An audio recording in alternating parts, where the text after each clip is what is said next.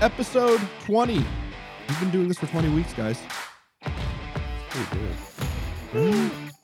right? Joined by Derek and Dyer today. No Jugsy. He is off working his job, which we're very happy about. We're very happy for him getting that back rolling. But uh, how y'all been? How's life? It is good. It is good. Love to hear it. Love to hear it. Dyer, how, how about you? Still uh, fighting off the uh, basement spiders? Yeah, pretty much. And you know, the thing about living out here, I don't know if it was my COVID nose or if it was just the fact that it was cold outside, but now that it's starting to warm up, it's actually starting to smell like a farm. So that's something I'm going to have to get used to. A lot of cow shit smells. I thought for sure you were gonna say it smells like a fart. Well, that too. I mean, a cow fart. That's not always a bad smell, though, the farm smell. It could be worse. Right? Right? So, uh, Derek, what we crushing today? Arby's, Arby's. You've got the meat? Yep. bacon, beef, and cheddar. Two of I them. wish I had Arby's around me, to be honest. I don't. I got I got nothing. I got Wendy's. It is fantastic. Derek's got the meat and you got Wendy's nuts. You like Imagine Dragons? Imagine Dragon D's nuts across your forehead. I'm honestly like so done, honestly, with fast food. I tried eating. I ate Wendy's the other day and felt like shit the next day. Like I was so sad. I was so sad that fast food makes me sick, which is, I guess, not a bad thing. But I don't eat a whole lot of fast food. I rarely will eat like a burger fast food place, but I get Taco Bell probably a lot more than I should. Taco Bell's amazing, by the way. yeah, Taco Bell doesn't affect me all that much anymore. McDonald's kills me. Yeah. Like McDonald's will like take me out of commission for a few days sometimes. Which is upsetting because I like I like their I like McNuggets. McDonald's like takes you backwards. You feel like you're gonna eat and get some energy. And You eat McDonald's and it drains you. Like, You're you just need to tired. lay down for the rest of the day. Dude, you're just like I'm done. I'm done. And you can never even get a milkshake because it's always broken. Oh my god. But you can started. always get a frosty. Are you a frosty never- and fries guy? Hell yeah. Hope you guys don't mind me eating food. Oh, you could. Are, are you not, Derek? Do you not dip your, your fries? I don't really get a frosty? frosty to be honest. Well, that's that's your mistake number one. First, hold on. I want to I want to answer one thing that's in the uh, group chat too, because or the group chat. Sorry, the stream chat. Um, Skur thirty seven. First off, hello. Second, uh, he was asking me what's up with all the injuries in the MLB. Uh, this is one thing that I would I would, and I'm not trying to jump right into our baseball talk, uh, but Yeah, I yeah. do want to throw this kind of in there, and we could probably lead into it, you know, down when we get to our baseball talk. But the one thing that stands out with all these injuries, I'm curious if anything has to do with obviously the. Wait a minute, I'm gonna have to answer this next one too. This is this this is going to be interesting too. With the injuries, I think I'm wondering if maybe the the 60 game season last year kind of played into a factor this year, but I don't know. Short I mean, season, maybe. yeah, but I, I don't know. I, it's injuries are just they're there. Like Part they the just come out of yeah. nowhere. Like you can't predict it. You know, it's not something we're like, all right, on April April 26th, Derek's gonna go down with a shoulder injury. Boom, it happens. and Like, mark it. it just doesn't happen. Like these are things you can't control. Um, the other Yeah. thing too, uh, ecal ecalium. Uh, I thought you would be in Seattle with the team. You ditch your own team. Wow, what a classy act. Not okay. First off, I whether you're joking or not, uh, I'm going to go ahead and just eliminate this real quick. Let's not put stupid shit out there like that. Uh, obviously, I would love to be with my teammate. Two, due to the stupid fucking COVID protocols, uh, they don't let us travel. That's just the way it is. Again, I don't know if you're being funny or what because you can't read a text or a, a, a message and be able to tell somebody's tone. So I just want to clear that air. Do not say this is a classy act. You you think I would not want to be with my teammates? Like, let's be real here. This is something I have to deal with. Like, I can't be there. They're not allowing me to, or else I would have been there. Like, I'm assuming his next statement saying Kevin Pillar is still in the face and going to be followed up with well, he's in the Mets dugout. Yeah, he had Yeah. happened in Atlanta. I mean, he's wh- there Where's he going to go? team. So Yeah. Unfortunately, too, Kevin Pillar, unbelievable teammate, by the way. Great, great dude. So I, I'm hoping for a quick recovery. For Did you see too. what he said today? I have not seen anything. I didn't even see him get hit yet. I have yet to see that. It's It it it was pretty. It was. It, I, that's actually something I, I just wouldn't don't like that. Talking about. But like, yeah, we can. he came back. He came back and did a. Uh, he tweeted out last night from the hospital. Um, I I want to get this right because he's a insane human being and I love it. Dude, he is. He's awesome. Um, he is somebody you definitely want on your freaking team. The dude is he Superman. so he G-Money, tweeted out. about the haters. Fuck them. Uh, he tweeted out um last night. Oh, he deleted it now. But he tweeted out last night, "Hey guys, thank. Oh no, it's still here. Thanks to everyone who reached out. Scary moment. I'm doing fine. Fine. Hashtag RBI. Hashtag game winner. So he, he, At least he's got a sense of humor too. hey, you know what? It's one of those things like when something around the house breaks, you're pissed off for a few minutes, and then you kind of get that silver lining, like, oh, I get a new one. So, like Pillar, he gets a, a new nose now. Again, I haven't seen it, so I can't really say anything. Um, no, Ecalium, this doesn't make sense. You went Oakland and no problem. I wasn't hurt in Oakland. What are you talking about? Like this is this is, and I'm not trying to. I mean, obviously, I'm not mad because you guys know how I am. Dyer, you really know how I am. You know I'm not mad, but it's the stupidity I'm getting right now. well, I think that. Terps, you know me pretty Well- well. You've been around me. Oh yeah, You know that I'm not. I think what people don't understand is that in a normal in a normal year, yes, you would probably be in Seattle. Eh, well, unless you no, were because doing here's the rehab. thing. Unless Yeah, you were doing rehab. which that's what I'm doing. I'm doing a rehab assignment. I'm gonna be in Toledo. Like I was just there. But even again, here we go. The COVID protocols for those that, you know, let this thing control them. We're not allowed to be there. We cannot stay and be a part of it.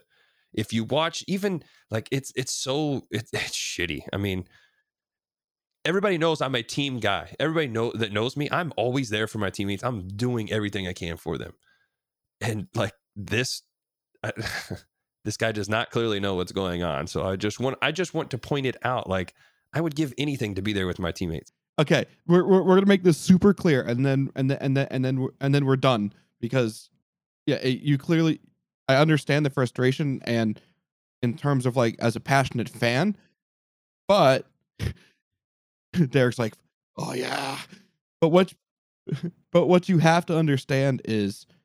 It's not just Major League Baseball that's doing this. If you are currently not an active player on the team, meaning you are not a roster player in multiple sports across the nation in pretty much every major league and collegiate sport right now if you are on the injured list the disabled list the injury reserve whatever it's called on your sport you are not allowed to travel with your team you have to stay home.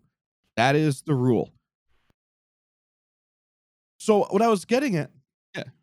what's getting what what, what i'm getting at though is when there's something insane um so the so the uh, NCAA lacrosse championship uh, tournament's going on right now, right? And the the crazy thing about that is they are not letting players who are injured be on the sidelines with their teams during the NCAA lacrosse tournament.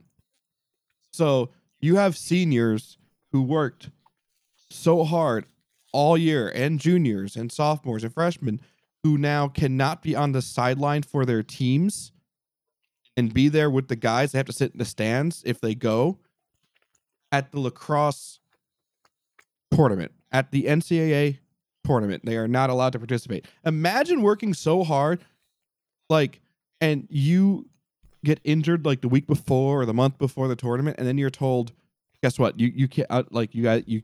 Uh, they won't let you sit with us. You have to sit in the stands. the guy That's from kind of a weird michigan rule, the, though, isn't it? the guy from michigan when they went to the uh the final four or whatever it was this year one of their star players couldn't be a part of the team like he he had Yeah, to sit like they had- out imagine Yeah. that I I watched a clip from Maryland lacrosse who uh when they got screwed. They're undefeated and got the the 3 seed, which is bullshit. Um anyway, they had a bunch of guys who couldn't play um Calum, that's not at all what like that that's that's literally not it at all. So that's what I'm saying. This guy's a dumbass right I- now. You're like, I being a don't- I don't complete dumbass Derek- right now. You don't understand what I'm saying. No, I, I, Oh, I know. again, it's entertaining for me. I'm. Yeah. I have to explain what these rules are. Well, because MLB also doesn't make it public, so it's not like it's, That's it's true, not too. it's not it's not like the you know the Tigers are out here saying you know uh, our injured list is not traveling with the team due to COVID protocols. Like that's on the last like And first off, I don't the have last thing on their co- I don't- plate. I don't, have COVID. Like I don't think you Yeah. get. I'm It- it's- hurt. I'm rehabbing my shoulder, so I don't travel with the team. I'm going to AAA to rehab. Um, let's see how, is, how else do we continue this? Team travels to Seattle without me. Uh, after that, I go pitch in Toledo. I do my rehab assignment. The and then team you go back. comes back, and I join them. You mean you're not going to fly to the West Coast and sit there for the game, then fly back to Toledo and pitch your rehab assignment, then fly back to But- the West Coast for the game? You fucking selfish bastard! Ed Ed Ed Dyer, don't forget they got to fuel the plane in between too. Hey, yeah, fuck that, guys. Okay. You got to get out and you got to push. You got to push from Albuquerque on. you better drive nonstop overnight to the West Coast from Toledo, and then drive your ass back there, and then drive back again. Drive. You jerk! You know what? Well, Actually, better make I, it. I, have Don't a be better, late. I, I, I have a better question, Derek. Why aren't you practicing right now? I know Grizz said that. God. Grizz, Grizz said that a minute ago, and I about died when I saw that. Guys, you always got to entertain the, Oh, the trolls. You know, I, I, whatever he's trying to do, I don't. I, it's whatever. Um, I just think he actually. I think he legitimately just doesn't understand. that I think is a fact. He, it's it's. Hold it- on. Now he's going to try to justify it and say, No, "Oh, you're yeah. on rehab." We'll say that first, and then say you're not with the team right now. Well, you could have easily pieced that together. Um, Hold on, we can do one. I can do one better for you.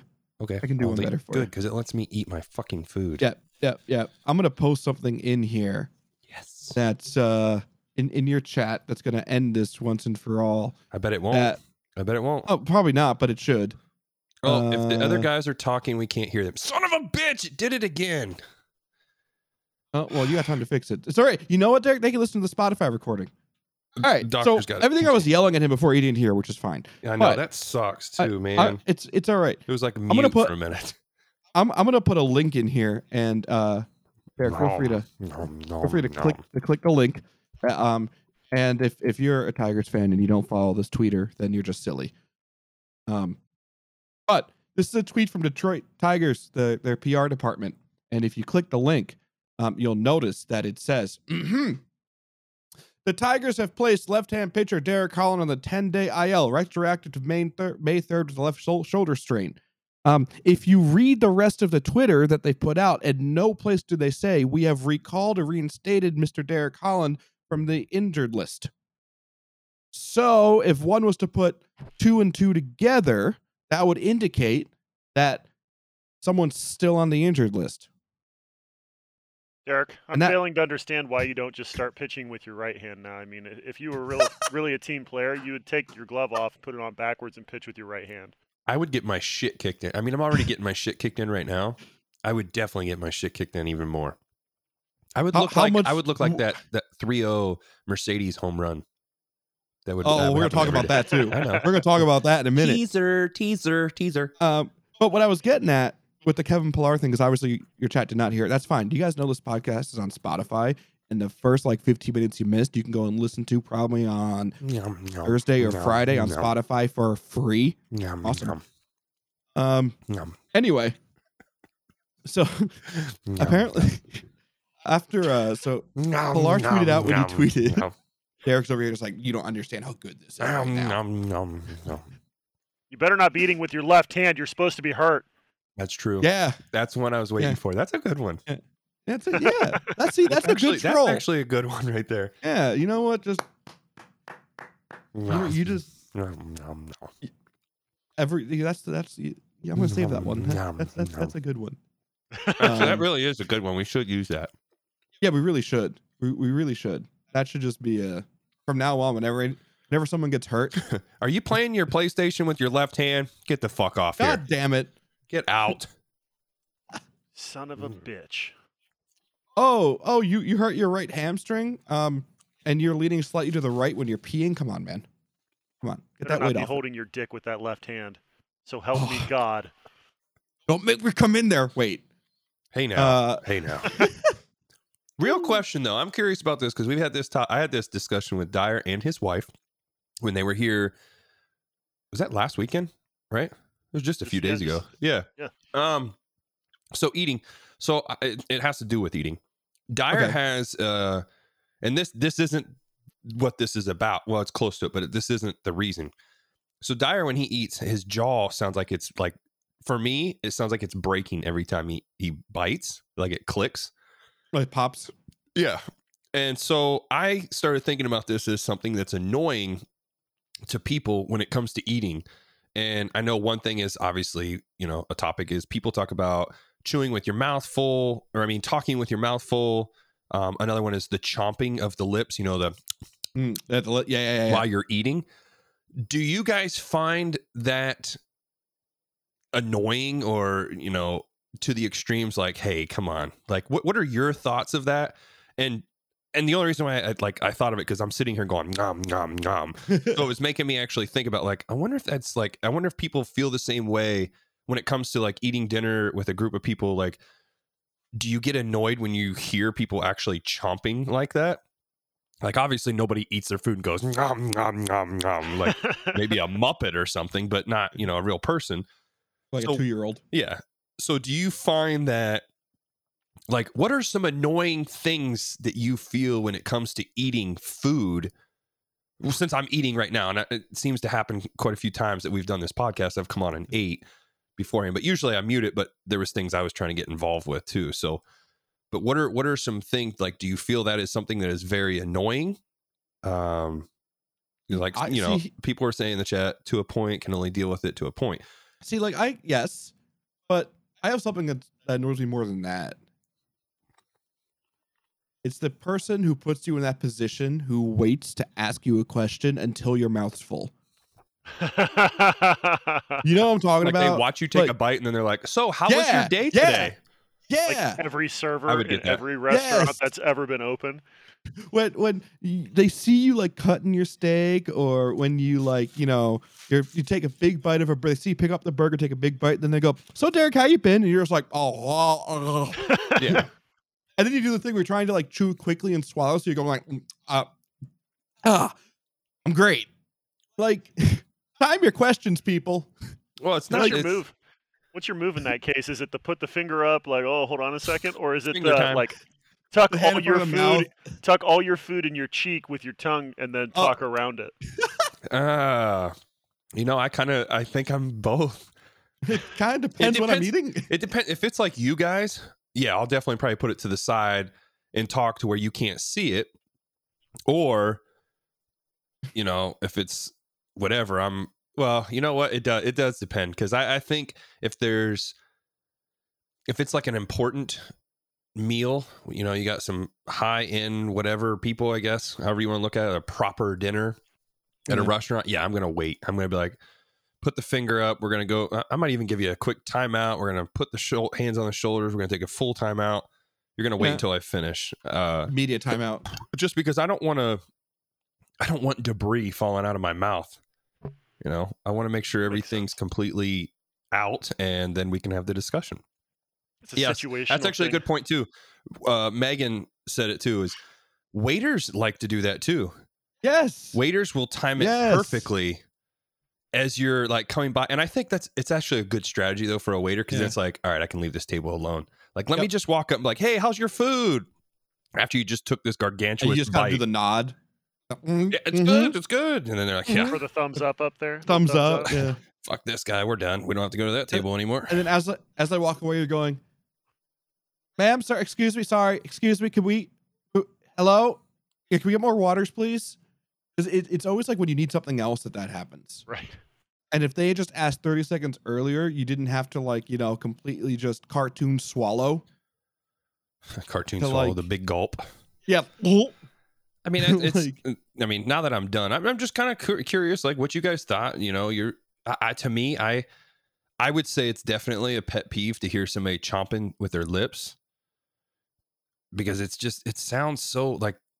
There's people that I've been around that do that, and I can I can deal with it because it's easy for me to tune shit out. Like I can literally, bro. I I practice tuning people out basically on a baseball field. Like I'm now that we're starting to get crowds. You know, you're getting you have to get back into that. All right, I don't want to hear shit kind of thing. You know. I mean, it's your job. Yeah. Like So I can easily jo- tune your things out, but it's that. it's funny to hear like you know i can use dyer for example his wife gets annoyed when he chews because his jaw clicks. I didn't even care like i never noticed it. She brought it up she's like do you not hear that? And i was like well yeah i hear it but i don't it's not really bothering me. But i'm always now I, it made me think about it just now it's like i know other people and their lips smack on every fucking bite and i'm like dude i get it the food is great but just close your damn mouth. I don't need to hear it just hitting your lips and your teeth like just like bubble gum. That's a big one too. People that chew gum and you can hear them chew. Oh, that drives me nuts. uh, I get. I hate the uh, the drink slurpers. All the uh hold Like- on, I think I can do it. The uh Eh, yeah. Yes, that. like the That. last bit. Yes, Yeah. that part when they don't need to. Yeah. It happened. I mean, I I get it to an extent sometimes like, oh, I want to get that last drop. It's just so good, but the, like still it's kind of I, I get it. I agree with that. I do know it's one just- thing that annoys you terps. Yeah. People who talk at a sporting event. Eh, no. People who talk at a sporting event. During No. the sporting like while you're watching a game. It it depends on the situation. Like, I'm fine. Like, I hate what I hate even more than that.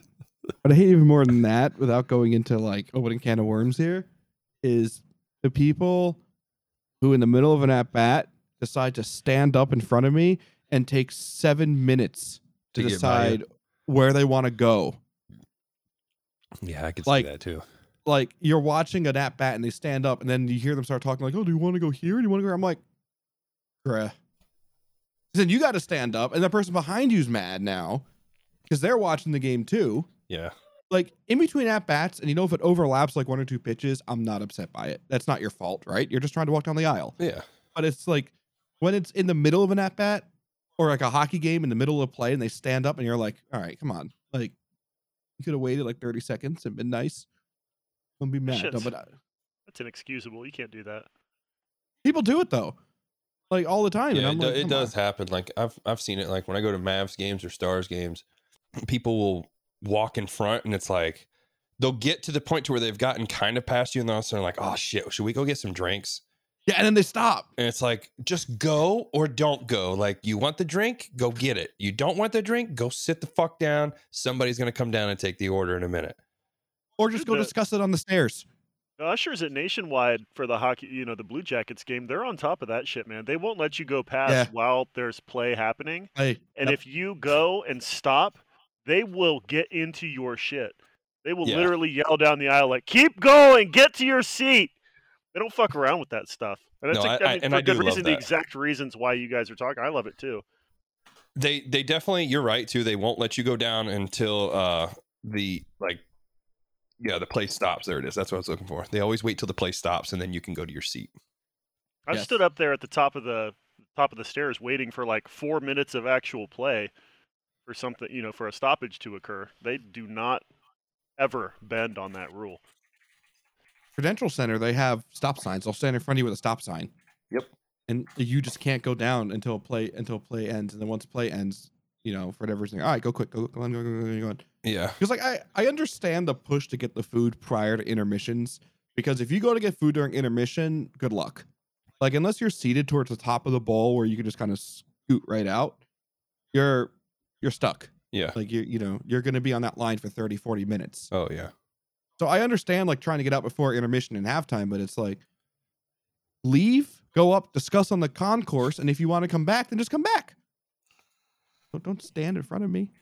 But no, I don't mind if people talk during the game all that much, unless it's like the obnoxious won't stop. No, me and your Dyer, me and Dyer were talking about it before. That's the only reason why I brought that one. I was just being Yeah. funny. You No, guys, you guys will have fun together. It don't matter. Um, uh, no, I don't. I don't mind people talking during the game. It's just it's the. You know what? You know what? You know what? I you know what I do mind though with people talking during the game is when you have the person like three rows up having the conversation with someone five like two rows behind you for some reason. Yeah, the Have you ever loud had that talker, the loud experience? talking. No, but they're talking like over you. Like they know each other and they're talking over you. You're Oh, kind of just yeah. standing there in the middle, just like, uh, okay. Oh, you're the Um, middleman. Like you're right in between them. Yeah. Okay, yeah. yeah, yeah, I got that. And you're like, we can switch. like, Yeah, I'll take your You better wanna- seat. You want to sit closer Yeah. to him? Cool. Let's switch seats. go. And you guys can fucking yeah, cupcake together. Yeah. that one gets me. Yeah, I But mean, oh no, like I don't mind it. yeah, I'm a big, Supporting of it. uh, I'm a big like I know when me and Tara would go to games, like we would talk a little bit here and there, and then she, it's like she knew like when I was dialed in and there was action going on, and then when there was something, you know, a break or whatever, then we'd chat, and then we'd go back. Like she had very good feel. I could say that. Well, there's also plenty of time to talk during a baseball game. That's one of the nice things about Well, baseball yeah. games is like there's so many breaks in play that you can have a full blown conversation and stop for each pitch and never really interrupt the flow of said conversation. Yeah, I mean, we, me and Dyer would go to, you know, well, obviously Browns games, we're getting shit canned and cheering Yeah. for our team, so that's different. so we're we're definitely yelling great things um, out there. We're also celebrating. You know, it's a time where we get to be together and watch our, you know, our favorite team and stuff. So it, there's there's definitely the joy out there too. So sports, I think, just bring a lot of people together. Yes. That's the big thing. Yes. Whether it's baseball, football, basketball, whatever the case may be, it's always a good time when you're with your buddies and you're going to a game and you get to enjoy, you know, that company and that that team that you're both cheering for. Or, you know, it could be a team where, for instance, let's say it's a, a Mets Indians game. You know, you guys are gonna have your little rivalry, but you guys are still gonna have a blast together because you're there watching your teams play against each other. I mean, it's mainly going to be thanks for Lindor, and then turn around and go, yeah, but what's his batting average right now? Exactly. Ah, I'm gonna. I will troll you right to your face about Frankie Lindor. Oh, I'll take it. I'll take it. See, He's gonna I have be a just rule. fine. I have a rule for Mets fans that other that non-Mets fans don't understand, which is there is no insult that you can tell a Mets fan that we've not already said about ourselves. exactly. We Yeah. are such a cynical fan base Well, it's that the it's same. like it's the same thing. If people tell me I suck, like I've never heard that before. you know, it's like you never like it's like you've never told yourself, God damn, Derek, that was a terrible outing. Yeah. Oh, like, Like- I've yeah, like I don't come out and be like, wow, dude, that sucked. Yeah. Like I've done it too. I'm I'm guilty. I tell myself I oh yeah. horrible. You know, shit it's happens. funny when people come and they'll be like, Wow, wow, deGrom really doesn't get any run support, must suck. And you I look at them and I'm like, You're telling me First off, let's hope for a speedy recovery for him. I love Yes. watching him pitch. Uh, he's a video game. It's not even He's insane. fair. he's Uh, insane. So definitely, I mean, you never want to see anybody get hurt. Period. So it's definitely let's let's hope for a speedy recovery for deGrom. Obviously, Pillar, like I said before, a phenomenal, phenomenal teammate. Um, He's been killing it this year too. he's dude. He's I'm They happy have for him, a- man. He's in a great place. I think you, you can see it. So they uh how they embrace the role, him, Nido, uh Almora, and um uh Luis Guillorme, what they all did is they formed a little group that they called they called themselves the bench mob. And they have like t-shirts and everything Oh, that wow. says like bench mob on it. And uh and and and they'll like and when they're all playing, they win a game, the first thing they say in the press conference is bench mob is back. this is Love that. great. See, that just shows you how good the chemistry is. Yeah.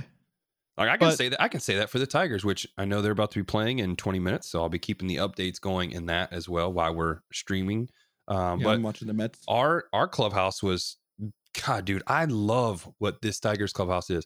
AJ Hinch has done a phenomenal job of getting this clubhouse together and working with this group of men. It's unbelievable. His coaching staff, all the way down to the players, even the front office is involved. It's it's an awesome thing that these guys got going on, and we're gonna keep winning. You know, we're gonna get Yeah. this right. We're gonna. I mean, they're winning right now. Is it? I want to say they. Let's see. We swept the Royals, took one out of three against the Cubs, which that- that's pretty good team right now. And then obviously, you know, you got to win right now against Seattle. Like Yep. we're doing the things we need to do to get the job done. We're gonna be we're gonna be around. We're not we're not a stepping stone. That's the one thing I want to make sure people know. It's a long season, and the the AL Central is not the kind of division that anybody's going to run away with this year. Well, You know, it's going to be a Has clusterfuck anyone- the whole year long. Yeah. Has anyone pulled ahead in any division? Not Mm, really. like has anyone really like solidified themselves as the team to beat yet? The only one I would standings right possibly. oh no, it's not that. Uh, yeah, no, I feel like every division's pretty damn close. Yeah, I mean the the AL I'd have to East look at it. I mean the AL East, ev- the the the top four in the AL East, everyone's within two and a half games. Yeah, That's it. The AL Central. Um, I mean the White Sox are taking a little bit of control. of That the Indians are only three and a half back. I think That's we're what? Are we one. ten? Are we ten? Biggest That's because stretch. you're ten and a half. Yeah. 10 and a half. I mean, whoop de doo. 10 and a half. Uh, like anything can that's- change. That that's a good. That's the one thing I can say about baseball that is, and uh, to be honest, it can be in any sport really, but I say it more because I'm in it. A team can go ice cold Oh yeah. real quick. It's not yeah. hard to do. And a Well, team you can have- get red hot real quick There's too. also there's also 121 games left. Yeah, easy. Easy to change things real quick. Like- Exactly. Look at the AL West. It's the Astros and the Athletics are within a half game of each other. The Mariners are only four games behind that. And then the Angels are only six games out behind that. And the Rangers are only six and a half games behind the Athletics in first. There you go. Like, and then the NL East, the Mets and the Phillies, the, the entire NL East, okay, the Nationals are in last place and they're four games back. That's it. That that's a road series. Look at those Metropolitans. Um, the NL Central, um, the Pirates are the worst team in that division, and they're only five and a half games back. That's it. And they're playing pretty good. Yeah. And the NL West, um, That's a good one. the top the top three teams are all within two and a half games of each other. The Diamondbacks and the Rockies have fell off a little bit, but still only And they're still eight games and eleven games back, which is a hot streak. they're gonna they're gonna get back into that. And and it's like there's no one here that I'm seeing who's really solidified themselves as like if you look at the mm-hmm. Dodgers in the last year, like the last two years, it's like the Dodgers were clearly the NL team to beat. They were just wrecking everybody. Correct.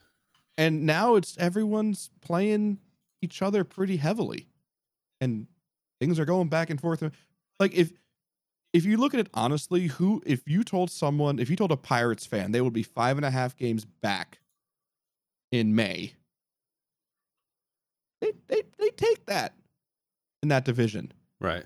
And all you takes is, like I said, a road swing. You just go sweep a team, you go sweep a division rival. You know, you take, you somehow sweep the Cubs, you sweep the Cubs or the Brewers. All of a sudden, now you're tied with them. That's all it is, Yeah. which is great for the sport, actually. I mean, yeah, I'm. That's why I, I it. think it's it's it's an easy easy climb. Everybody can get right into it. There's there's no team that's just out really at this point. That's the way I feel. There's no, no, I don't think there's anybody out yet. I don't see anybody being out of it. I think you Minnesota's can. been stinking it up. They're kind of kind of sucking right now. And that's a They that's a team that's easily gonna they're gonna easily take back off again.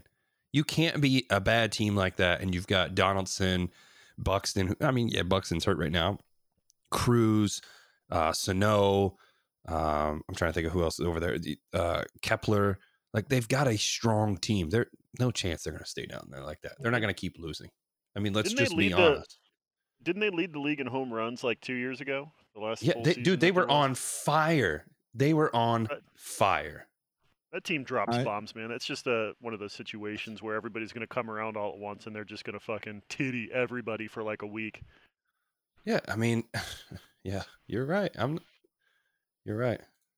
Um, but I just I love it. I love I love that there's you know competitiveness in a major sport like this top to bottom right now because that's something that we haven't seen in a lot of professional sports recently with the rise of super teams and things like that. Yeah, we spoke a little about Pillar earlier, but I never we never really finished because we realized that we weren't recording. Well, Derek's chat couldn't hear. Yeah, they couldn't Um, hear it. At, at but- moment. those who don't know, he got hit in the face yesterday with a uh, with a fastball, broke his nose, multiple fractures. He's okay. Um, he was he's with the team still. Did a full press conference today. He said some amazing things. One of the things he said is he's more heartbroken that he can't help the team right now than anything else. He goes, "My nose will heal, but my heart needs a lot of work right now," which is in like insane to me. That that like that's awesome. Um, Again, he, is he he's an unbelievable teammate. I just want to point out- this out. This is a very, very good dude. he reached out to uh the pitcher, um, Jacob Webb, the guy who who hit him, and because he he was in he was in a stupor last night, as understandable, um, because it was 100 percent unintentional. Anyone who says unintentional is dumb. And I have seen a few people say, "Oh, yeah, no command." Like he, no, like that. No one ever. That no. But just stop it with that. You could Yeah. see right as soon as it happened, his reaction was- on the mound. yeah. I mean, nobody. If he's that good of a fucking actor, then he's no, he he was career. actually yeah, but uh, Pillar called him last night and apparently was telling him like, hey, you know, keep it up, like it's not your fault or whatever.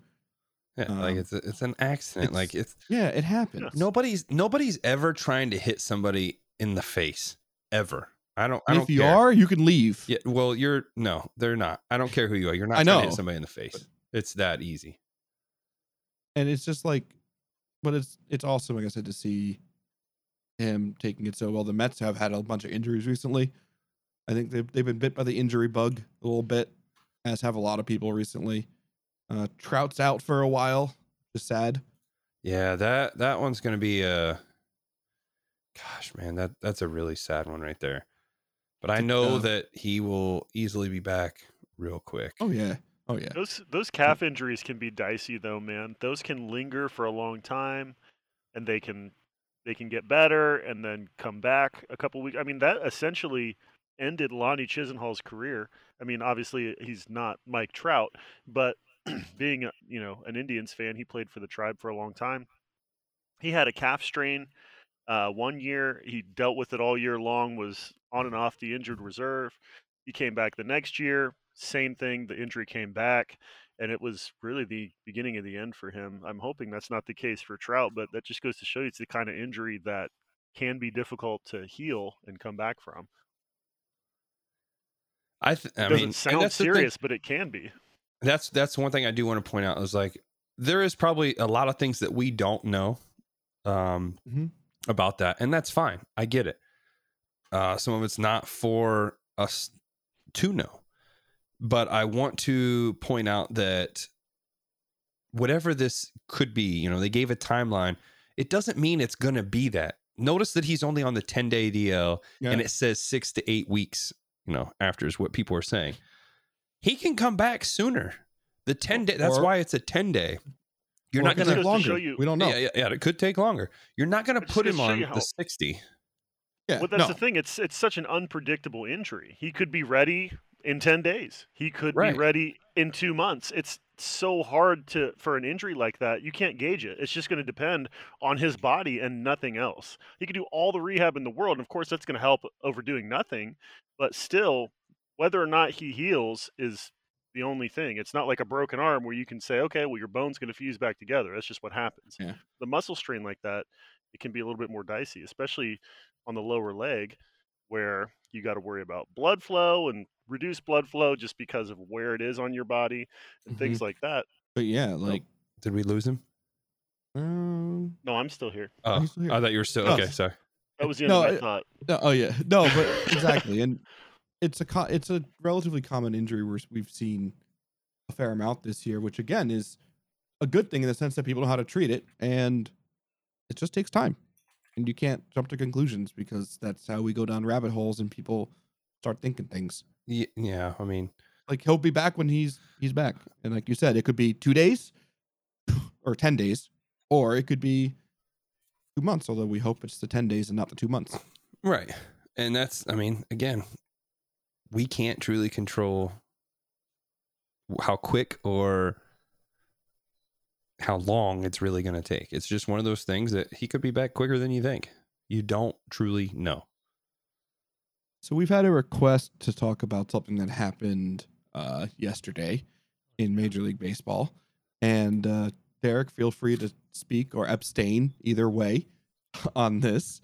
Um, The White Sox found themselves facing Minnesota yesterday, and they were up 15 to 4 in the top of the ninth with two outs and a 3 0 count. Well, La Tortuga put a little eephus in there at 43 miles an hour, and Yermín Mercedes says, Thank you, I'll have another, and sent it to the moon. Titties. Tony La Russa, in a press conference today, told him that told the press that Yermín Mercedes would be facing internal punishment for that, and that that is not how the game is supposed to be played. And he also, but the caveat to that is he did also say that he had been given the take sign, so there is two sides to the coin. Um, of course, there seems to be an ongoing battle between the boomers of baseball, as they've been named, saying, well, let the kids play, versus, I mean, that's the new guy saying that, let the kids play, versus boomers saying, you know, absolutely not. You keep the bat on your shoulder and you don't swing, and that you respect the game, whatever, things like that. So, interested what y'all's thoughts are on that. Um, other pitchers have chimed in. Bauer said he could care less if you do that or not. That's that's part of the game, and some other players have said similar to that as well. And it seems that your chat so far, Derek, is on the side of swing the bat. Here's my thing. I and this is me personally. I mean, it's a position player. You think that guy wants to get out? No, Okay, so he's gonna do whatever he can not to strike out. And if you Agreed. you know you're there to pitch, like to me, I I I like that it happened because as you know, as a pitcher, and we've had a bad day or whatever, and all of a sudden a position player comes in and he gets to go one, two, three, and then the fans come back and they're like, "Why can't our pitchers do that? It's just that easy." well, now you get to see what happens when a dude just tattoos a ball off you 3-0 and you want to be upset about it fine be upset but i mean that's that's just the way it is like i'm sorry shit's gonna happen let the kids have fun like we're in a different era of baseball the old school stuff is just not quite there anymore like if you're not happy about it you're not happy about it like deal with it and and here's how i look at it too is if you're not happy about it as a pitcher you got to pitch better if i go out mm-hmm. there and i give up 15 runs, which I've, you know, oh, I actually haven't done that many. I've given up 10 runs in, in what was it? I think two innings or something like that before. I have nobody to blame but myself. And I probably did have to end up having a, a position player come in and pitch. Well, I'm sorry. We got to save the arms for the next day. Like, I, I just don't, I don't find it like, I'm not going to get upset because you hit a 3 0 home run. Like, it's the same thing. We had this discussion, I think it was last year with Tatis hitting the 3 0 home mm-hmm. run, grand slam. Like, if you don't like it, pitch better.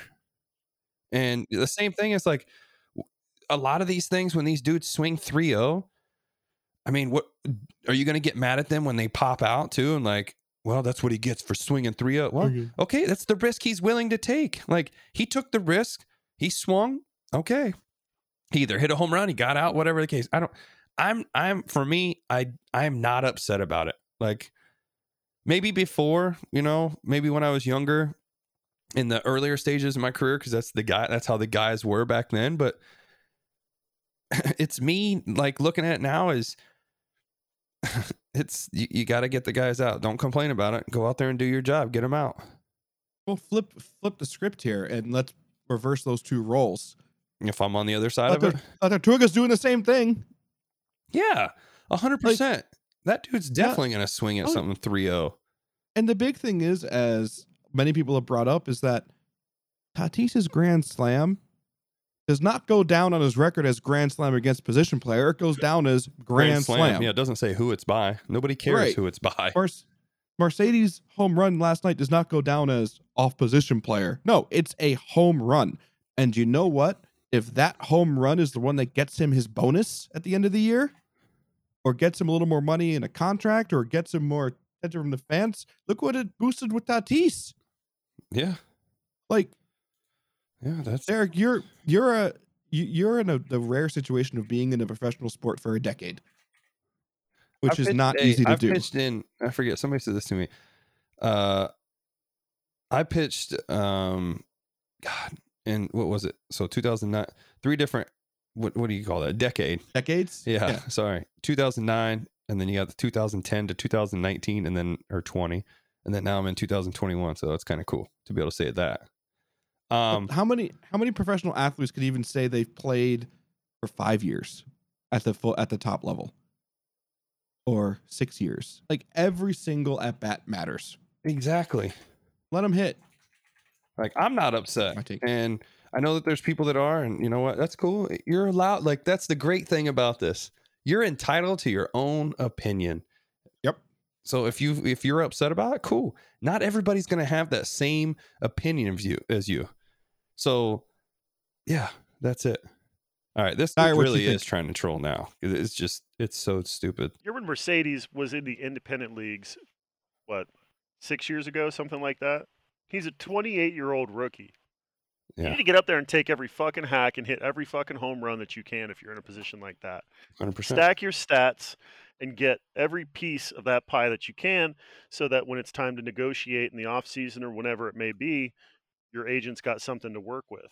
Like you said before, it's not going to be, well, you know, we'll take one of those home runs off the board because you hit it off a position player.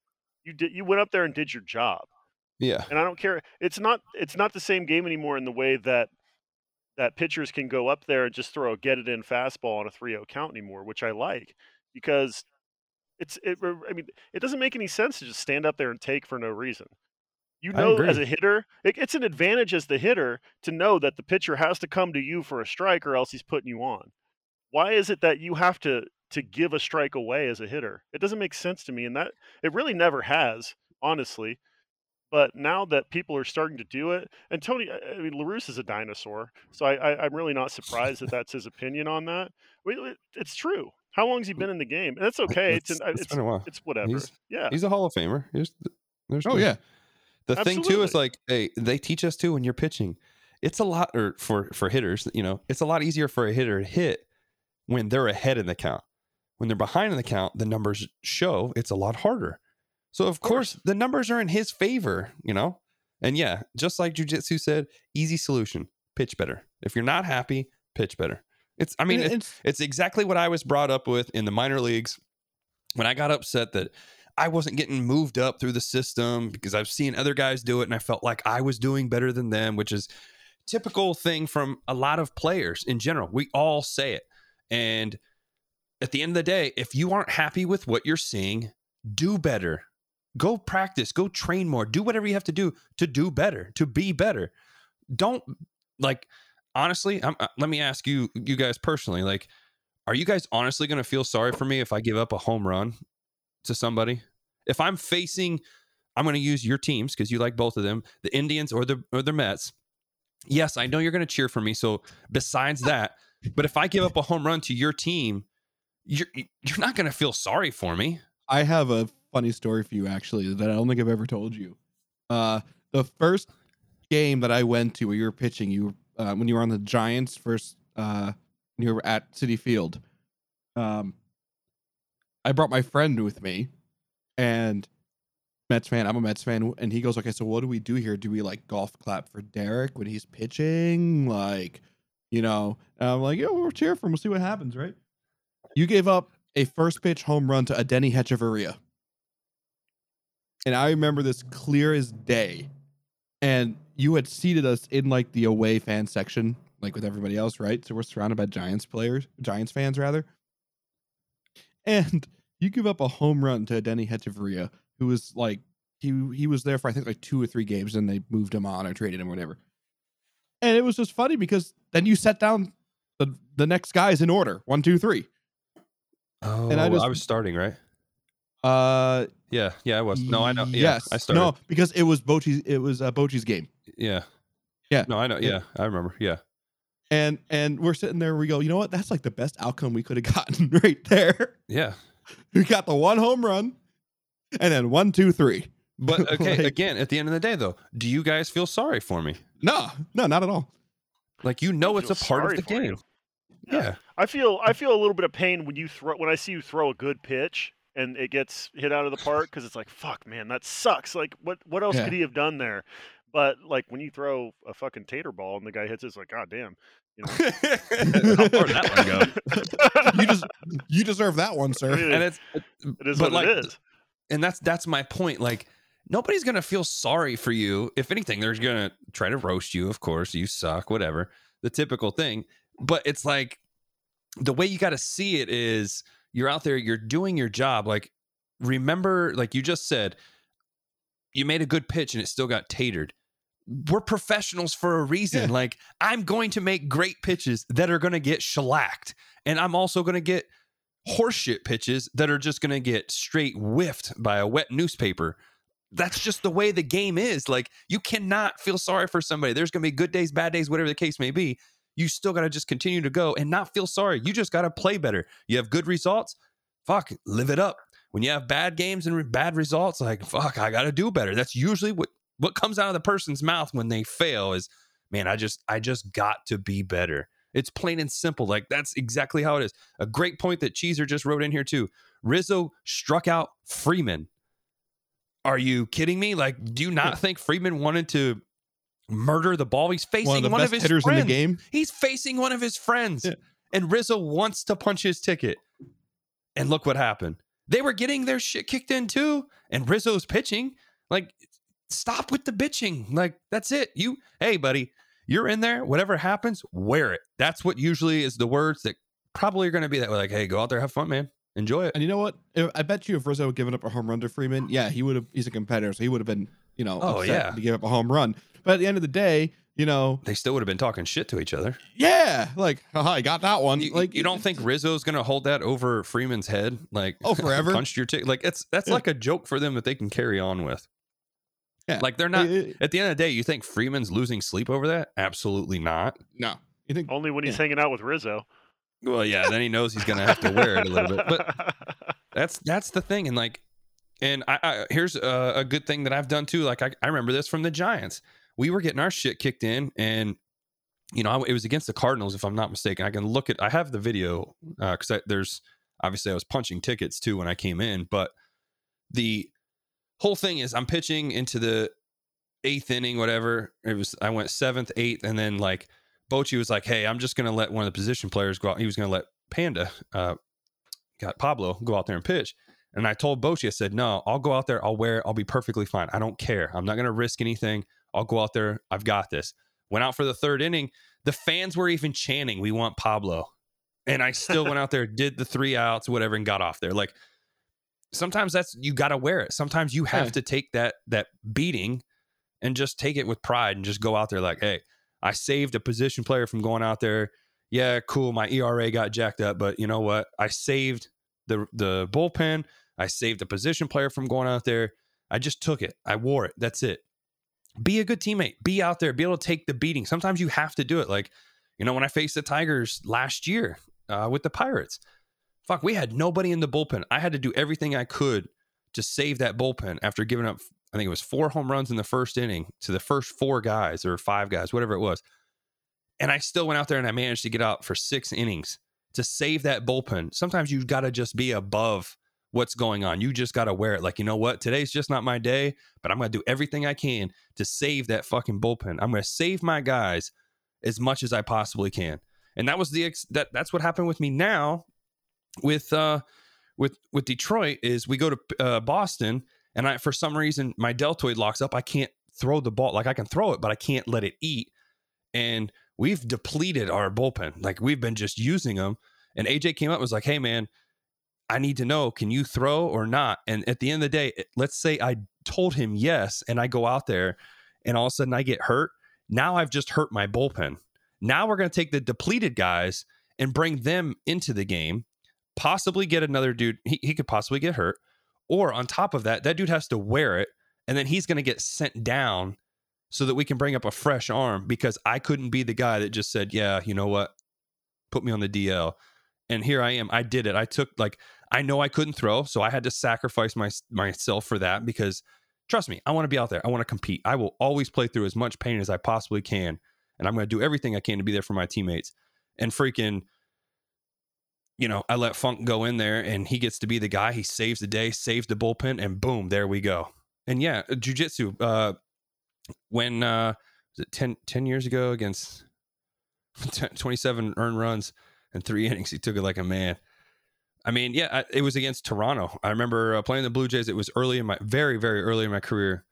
I think I did. I, am pretty sure it was three innings, but it wasn't 27, but it was probably like 50. Um, I gave up a shit ton of runs, but it's like, fuck, you got to wear it sometimes. You just got to take it. That sometimes it's about eating. It's about eating innings at that point, like you said. Correct. You know, correct. You just you just got to go out there and and wear what you can to get through the middle part of the game, so that you're not completely destroying the bullpen for the rest of the series. It's a long ass season. I know you're kidding, jujitsu, but did it actually did happen? Go look it up. It's against Toronto. It was it, three innings. It was like in 2010, maybe or maybe nine. Um, but on top of that, like that's the thing that we kind of get away from too is we're so big into coddling the younger guys when they get up there that when something goes wrong, we don't let them try to deal with it. We're so used to making sure everybody stays on a high note that we don't let them deal with the adversity. Sometimes you're going to go out there and you're just going to get your shit kicked in, and we got to see how you bounce back. How do you respond? You know, that's at least that's something that happened to me growing up in the in the Rangers organization, and I'm proud of that. I love that Wash did that to me. He let me wear it sometimes, and I had to go out there and continue to battle and find my way through it and see how long I could last, and then see how I bounce back. Great, I had a bad game. Let's see what happens in the next game after I've taken a beat down and I wore it for a little bit. Am I going to bounce back or am I just going to cave in? Those are some yep. of the things that you got to see. Well, that's the nice thing about baseball too, being such a long season. As a manager, you're able to do that. You're able to let somebody have that trial by fire and learn what it is to to face that adversity and have to come back from it and still pitch. You know, it's not like football where, you know, you've only got 16 games in the regular season. So if somebody's True. fucking up, it's next guy up. In baseball, yeah. it gives you a little bit more of uh, a longer leash to where in a long season, you can learn those tough lessons earlier in your career, and the managers are able to let you do that. Yeah, I would agree with that too, because in baseball, you know, if I have a bad day, I've got, if, if I'm a starter, I've got five more days and I get to rebound or if I'm a reliever, I got maybe one day off and the next day I'm back in there again, or I could be back in there next day. Whereas, like you said, football, um, shoot, you have a bad day, you might not be back in there for like several weeks, and that will weigh on you because it's stuck. Is the image that you last remember is, let's say, you know, you went out there and you had five interceptions, you have that stuck on you. Whereas baseball, we can bounce back from it quicker. Right. Yep. And I mean, basketball, it's a, basketball is complete opposite because it's the next day no matter what. Like you can go out there and be on fire, and then the next day you could be ice cold, and then it's back again on fire. So yeah, it's it's definitely definitely like that. Speaking of football, I feel like there's a topic that needs to be that we were going to discuss last week, and I honestly want your take on it, Derek, from a professional athlete's point of view. Something that Dyer and I don't have although you know we have other views and other things. Um, Aaron Rodgers, and is he done with Green Bay? Is he not done with Green Bay? He's got I don't know. He's got three years left on his contract. Uh, 14.7 million owed in 2021, 25 owned in 2022, and 2023 being an unrestricted free agent in 2024. Let me um, let me let me ask you this because I know where it's going. Do you feel he's honoring the contract? Do you feel that sometimes guys we get these contracts and then it's like we don't really fulfill them? I shouldn't say fulfill them. I should take that back. It's more of a we're not happy, but yet we signed the contract. Like that's part of it. And like, do you like? I'm trying to think of how you have to put it. Like, is pouting? Uh, I don't even know how you want to word. I don't even know how to I, word this correct way, I, but it's like you, you, you signed a contract. You have to fulfill it. You know, it's. I I, I think that I don't know. I'm not. I mean, I'm definitely not Aaron Rodgers. That dude's a, he's a goat. I, I I think the way to look at it, I think it's not the best comparison, but I think the Arenado situation in Colorado is a pretty, not is a pretty fair way to look at this in terms of similarities. I think Rodgers is way more complex because well, Arenado was a star, the star in Colorado. Rodgers runs that team in the sense yeah. of he is the guy. But at the same token, Arenado was arguably the guy in Colorado with a monster deal and um but I feel Arenado's yeah, I, I feel Arenado's uh, reasoning is because they're not getting him. They're not building around the players. They're not going to spend. Well, that's the same argument with Rodgers, though. I know that's the what I'm ar- saying. It's it's tough. I, I think that for someone who's not, Aaron Rodgers has had weapons though. but he's never he's never had a defense really. They've never they've never built a defense for him. He's had to win off his offense, Yeah, I mean, and that's and that's frustrating when that's you know that's half a team.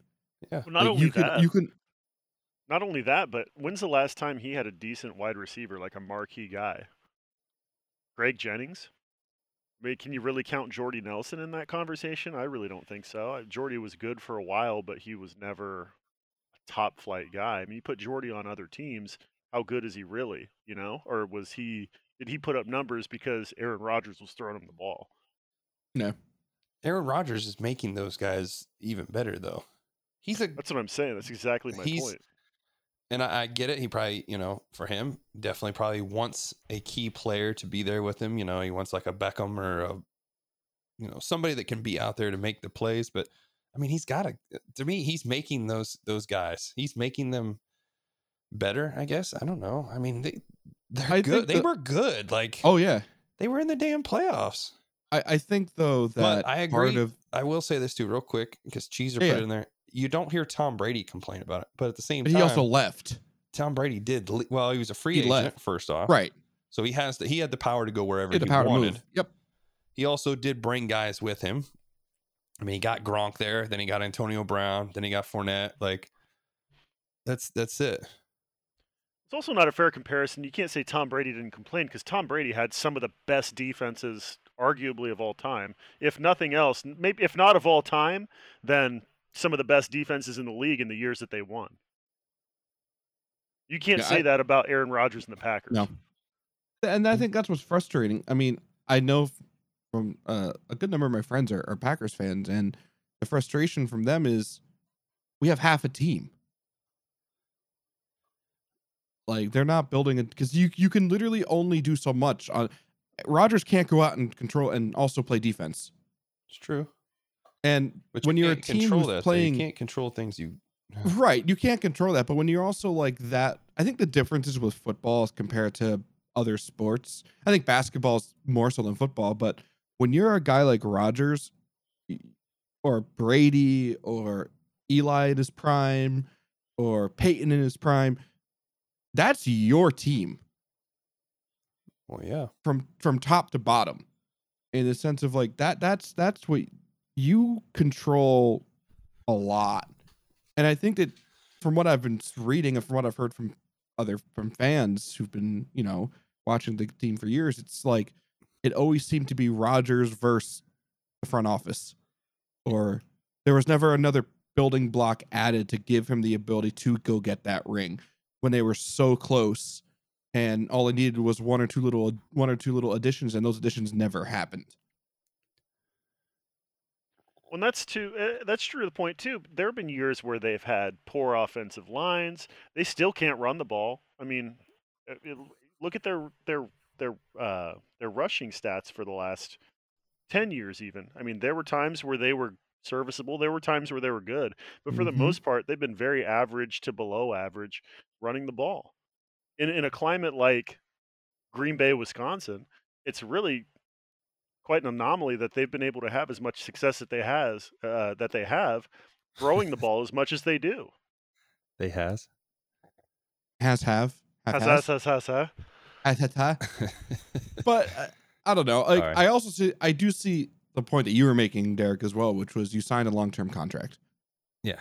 and That's yeah. That's that's. I mean that that's my whole thing because I, I know this was a topic when they were talking about Zeke. You know, he he didn't want to play until he got a new contract. He wanted to get a bigger contract. So, I that's that's where I'm at with this. Um, I kind of feel it's that same argument you're bringing back, except obviously this time it's you know we're we're uh, what do you want to put? Uh, he's he's still. I mean, I I guess it's the the stuff with uh like Brett Favre. Uh, somebody pointed that out to me, saying that uh, Brett Favre held out. I think is what he did. He told him he was going to retire, and then whatever happened, he came back. I don't I don't remember the exact like I can't say this the right way because I don't know. I've read it. I saw it on there. That was the only thing. I don't know what happened uh, with with Brett Favre, but I guess this is kind of a similar situation as what somebody was putting out there with Brett Favre when it came to that time. Yeah, I, I, I think that Do you know? Did, like, does it ring a bell? What I'm saying? If not, I it mean, does. I, I Well, don't. Again, I don't know. I'm trying to figure it out, but I I'd have to look it up, and I'm not. I, Here's a question then. Here's a question then. Is this a pattern with Green Bay of recent years and Well, it's only two quarterbacks. though. This is only right, but that's 20 years of quarterbacks. The only That's two true, too. quarterbacks they've had since the mid '90s. And That's both of hey, them First and of all, both of that's them have been. Oh yeah, 100 agreed. Must be fucking nice. and and Hey, we got our both- quarterback, bro. Come on now. Now, and finally. both of those and both of those people have Hold on. Shout out both to Baker people. Christ. Baker, but both of fucking man. those uh Let's just keep interrupting Terps. Baker, you're the Yeah, fucking can. man. when are we getting him on then? Baker Christ is coming to the podcast. Coming soon Uh, to a Baker podcast near you. Christ. Um, Maybe Terps will get more than three words out at a time. it's Baker time. sorry, that's what we got. Gnome, he'll just edit out the rest of it. Yeah. What? What? No, leave that in there. No, you know you love me. You know yeah, that I do good at this. Yeah. Yeah, no, he, yeah, no, you're Proud you're. Gnome's fa- you're Gnome's favorite. He'll tell you that to your face in June. He'll Oh, straight up yeah. tell you in June like you're my favorite. Take that. oh, hold on. Hold on. Quick update here. Quick update. We have a Candyman home run, baby. Whoop, whoop. It is one nothing Detroit. And the top of Ohtani the hit one. first. Ohtani hit another one. He 440 feet, by the way. Dang it, that dude's amazing. Um, Okay, but back to. Aaron, Sorry. back, to Aaron back to Aaron Rodgers. Sorry, sorry. Like, you're talking. Tw- No, I like that. That was You're pretty good talking there. 20 years of two of arguably the best quarterbacks hands down, people have seen, hands down. who's not named Tom Brady or Peyton Manning. Like, Yeah. I mean, the Patriots could eh, say the same thing, kind of. I mean, they've had two quarterbacks in 25 years. but they won rings. I know. Brett got one, Yes. and Rodgers, Rodgers has, has one. one. So, But I mean, with you- but, okay, but with it's uh, yeah, you're right. but with how good they've been and how close they've gotten and how many times that they've really only needed a little push and not received it, I could see where he'd be more than frustrated. yeah. Do you think it's coaching?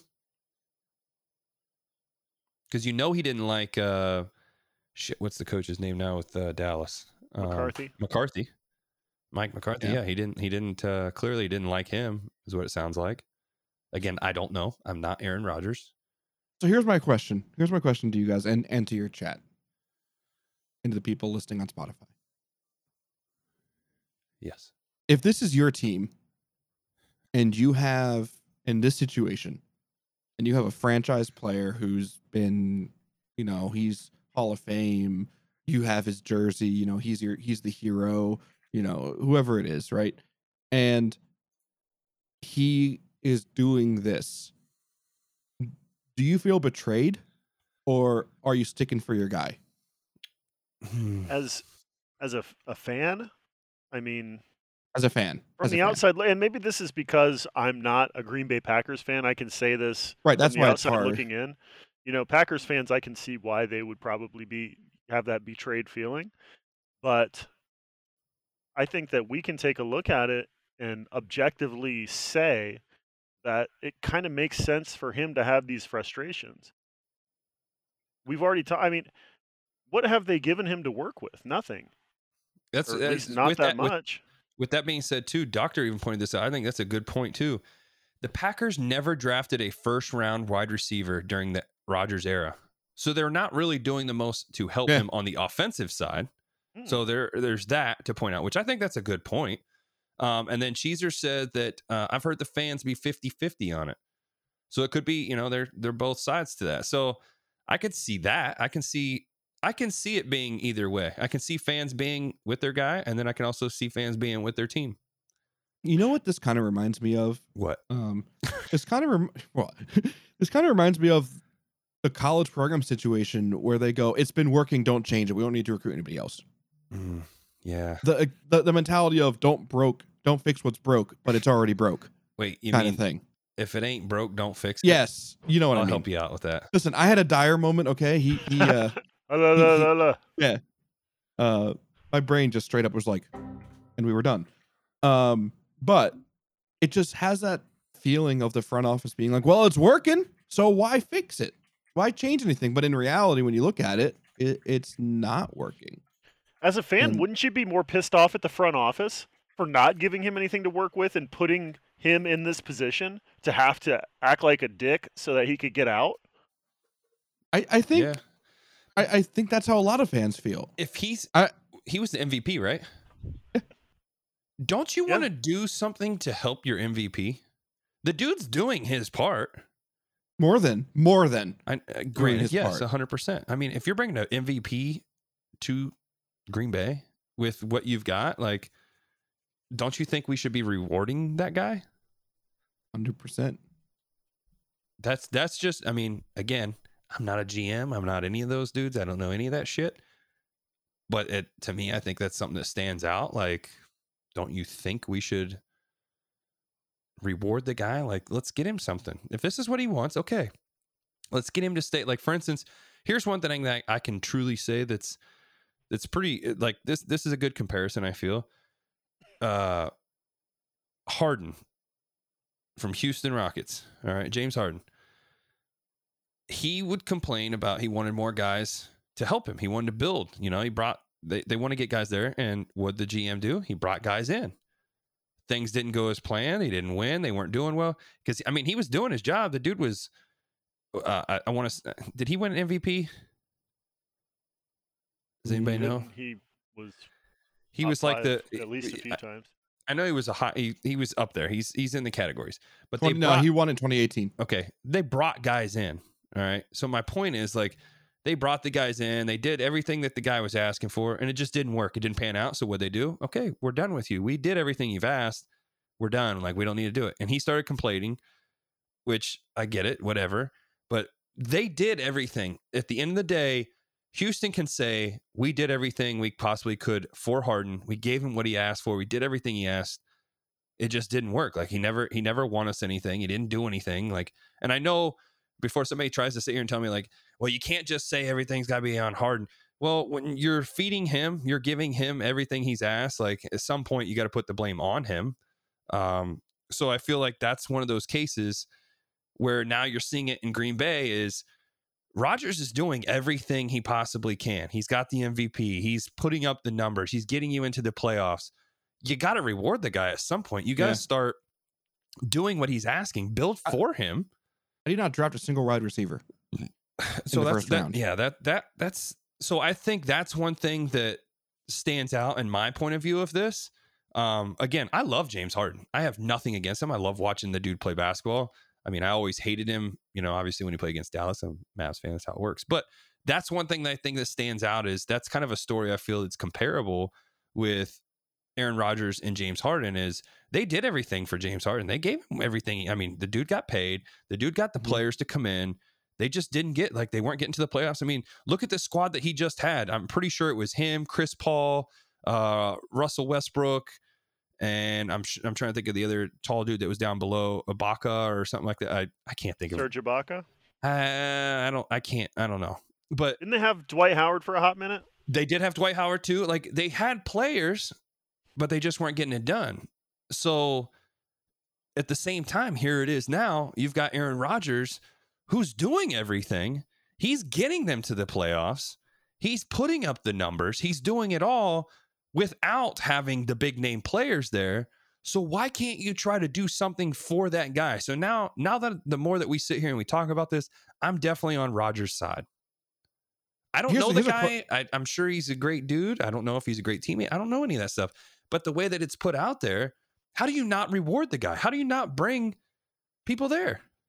Here's a question for you. Okay. Do you think, from from a professional athlete standpoint, what happened with Brady was any kind of instigator in this? Because he saw a premier quarterback, arguably, if not arguably at this point, the greatest quarterback we've ever witnessed, go to a new team, and that new team basically opened the checkbook and said, who do you want? Yeah. I mean, And they won a Super Bowl To be honest, yes. I in year that- one. I, I think that's a hundred percent. Yes, I think that's actually a that's a really good point. I think that's a a well brought out process right there. I think when you know you see a competitor, let's say, you know, I'm I'm a stud, I'm Cy Young winner, Hall of like Hall of Fame career, everything, and I'm doing everything. You're like- deGrom.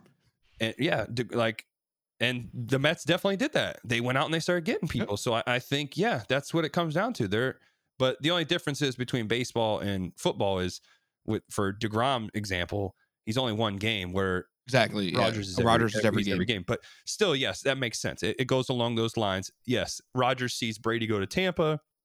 Tampa says, "Who the fuck do you want?" Boom, we want AB, we want Gronk, we want Fournette. You know, whatever else they got. Like, did it? Done deal. Check. We got this. We're gonna make it happen. And look what they did. First year. Now, granted, I can, you can't sit here and say Brady was like, "Okay, I promise to take you to a Super Bowl," which, granted, he kind of has those powers, but it, it didn't work that way. I mean, they I mean, his goal was definitely to win a Super Bowl. But I don't know if you asked him if you asked him in a non-press standpoint, like a non-cliche like, interview say- point. he's not going to say, "Oh, I expect to win year one." Well, okay, I'll take that back because everybody's Well, mindset it's the Is to mindset win. is to win. Yes. So but there's a difference yes, between having a his- mindset to win and actually, you yes, know, yeah. And let's not uh, forget. I mean, they didn't have like the greatest record. They weren't like you know 14 and two or something. You know, they still had to get their way in there. They won the division though, right? Or am I wrong? I think so. Dyer, do you know this one? I believe that they did, but it 'Cause you're was my also you're my football guy, so I don't know. an especially strong division. True, Yeah. but still, Not to yeah, we, it- I mean you can't discredit. They won the fucking Super Bowl, so what else can they do? Right? mean, no, no, and that's I'm that's not what I'm poo saying. pooing it Uh, like oh no, they were well, wild they card. didn't, Uh, they didn't go 14 and 0, but you know they, they oh, Super Wild Bowl. card team. Saints. Saints won But the division. Yeah, and that's my point is yeah, they were a dark horse team. That's my point though is what Terp even said makes 100% sense that Rodgers watched Tom Brady go to another team and just door open, here we go. That was it. I what I'm watching now is if they do end up trading him for whatever reason. Where's he going to go is my They question. well one they wa- one I think that true, but biggest point you missed the fucking boat. yeah. I think You, you had you a if- golden opportunity to get a haul from the draft. Yeah. And get pretty much whoever you wanted from a team who's willing to trade for him. you're going to get a you kick in the teeth on that if you let him go. I think whoever your next Yeah. quarterback is, it's there is no shots taken to this guy by any means, but you're putting a rookie quarterback in there, and you're expecting him to throw up Aaron Rodgers numbers. Yeah. that's that's I don't know if it's man, but as a fan, if I got a guy that's as pissed off as Aaron Rodgers and he doesn't want to be there, I don't want him here because he's not going to play to either he's not going to play to the top of his potential, he's going to be a cancer in the Mm. locker room or both. I disagree. I mean, I disagree to an extent. Here's the only thing. You're right. He could be a cancer in the locker room. But I don't know a single athlete, period, that's going to go out there and not compete. they also signed Blake Bortles. Yeah. Packers did. No, I know. Uh, So it's That's the It's only. That's, like- that's my only argument with Dyer is you. It, I don't care how bad you hate somewhere or any of that. You're not gonna sit there and not compete. I don't. I mean, I'm sorry. You can't tell me how miserable you are, no matter what. You're not gonna compete. Like uh, Dyer, I'm gonna use this for example. You played at Ohio State. As much as you would hate the coach, I'm trying to think of who, uh, Coach Bob Todd. Let's say you hated Bob Todd because he was the Buckeyes coach at the time you hated him with a passion and you were the starting first baseman. You're going to tell me you're going to go out there and be like, man, I fucking hate this guy. I'm just going to make errors left and right. I don't think that at all, but it it's going to affect his play. I don't think that No that chance. he's consciously going to go out there and throw games, but right, right. I also I also think that as a player, if you're pissed off, you don't like where you're at, you don't like the help that you have around you, it's going to have an effect on the way you play. Maybe not something huge. I mean, Aaron Rodgers is still going to come out and be got- better than most of the players in the league. But it's going to But- affect his stock. Is the thing though? He's not going to want to hurt his stock. That's true. I don't That's know. that's where I that and trust me, I get what you're saying, and you. There's so many ways to look at that. You're right, but at the end of the day, a guy's not going to risk losing his stock that he's already built up. He's got his own legacy, his own career, everything. He's not going to risk that because he's not happy with the place that he's at. The only thing he can do is he has to go out there and perform, and he's just going to have to keep like. That's where I think you're right to the extent of the the cancer. He's going to be that guy that's like, dude, we just got to get this guy out of the fucking club, the locker room. That's What if he doesn't- He's still going to go out there and go out there? perform. What if he doesn't go out there? What if he doesn't go out at all? What if he says, "All right, fuck you, I'm not playing this year"? That's Well, okay. I- that's what I said. That's the Brett Favre thing, where Brett Favre said he was going to retire, and now Aaron Rodgers has that power. So that's where I feel like he can. He can do that. I guess he can say, "I'm going to retire if you don't trade me." Well, I have another question. Like that leads into this: is how is this affecting the, you know, the locker room? People around him, yeah. Yeah, it's going to affect But- them. They're not going to be happy. But guys if- aren't if- going to. At the end of the day, like Well, they're still going to compete. yeah, the like one hundred percent. Like no one's yeah. no one's going to walk out, but at the same time, I think you might have you know- issues to where you might see fights. You might see a fight in the Yeah. locker room. well, you might not You have the chemistry because there's no strong. There might not be. Someone's gonna have to step up. Lose three games in a row, and you're going to have guys gonna a- in the locker room saying, "This guy don't want to fucking be here. Why am I going to go out Yep. there and give 100 percent, risk blowing That up my knee agree and ruining the rest of my career?" Yep, you're gonna definitely. I could see that. You're gonna see fingers get certain pointed at, at all kinds of people, mostly one person. Especially if he doesn't come back. that's the thing. Well, if he doesn't come back, they're they're not gonna point fingers at him. They're just No, not gonna, at him, but it's. Oh, but yeah, how much gonna go does that front. also But the fa- go? you don't yeah, think, you don't think the fans are gonna get frustrated with that? You don't Oh, think the fans are gonna start pointing fingers at the the Packers? I think the fans will be more angry if he's traded now. Now, because like you uh, said, they Yeah. fucking blew it. If the time to do it has Yeah. passed, Yep. Draft day would have been. They could have had a king's ransom. I saw the shit that they were talking about that Oh, they yeah. would have wanted for that, and Teams would have given it. it would have like if the Browns would have done that. If they didn't win a Super Bowl in the next three years, it would have set the franchise back ten for what Yeah. they wanted for Aaron Rodgers, and I get it because he is a Hall of Famer and he's still at the back end of his prime. But it wasn't worth it for a lot of teams in the league. I don't think, especially Yeah. considering the fact that he does have that power where he could just say, "Okay, I'm not playing." Yep. I think a lot of t- a lot of teams know that, and they say, "Okay, we'll wait, we'll wait for that to happen, and then we'll sign him when it does, or Will we'll that pick make- up the trade and not have to give up as much." Will that make an impact now going forward with contracts? Yes, I think so. Make them more short term just because Yeah. of this situation? Oh, and football's not guaranteed either. That's true too. Which that I Fo- think is the Football's worst. not guaranteed. It Yeah, gives Of all so sports, I think football, yeah, football needs to be guaranteed. These guys are getting massive, life-threatening injuries, all for a non-guaranteed contract. I, I I see an interesting comment in your chat, and I totally get where this is coming from as someone who's not a multimillionaire and that kind of thing, which is how our multimillionaires can throw such hissy fits. They're just I come, just read right. that. like here's the thing. Here here's the thing to understand is It's- that It's easy. To know hold on. It's it's easy for somebody who's not in that situation to make comments like that. well. I think I think even just take it out of that situation. Put it like this: you are a top performer at work, Yep. top performer, and you are being paid thirteen dollars an hour. And they're asking you, okay, you've done great work here. What do you need from us to step up to the next plate, to, to take the next step forward? Screw 13, let's make it realistic. You're making $150,000 a year. You're in a really good place, right? Uh, in the corporate world. And they ask you, what do you need to take the next step forward? And you tell them what you need, and they don't give it to you, and they expect you to be just as efficient as you were previously. You're just as mad. 100%. It has nothing to do with the money. The money, the, the, the money, the money means nothing in terms of dollar amounts.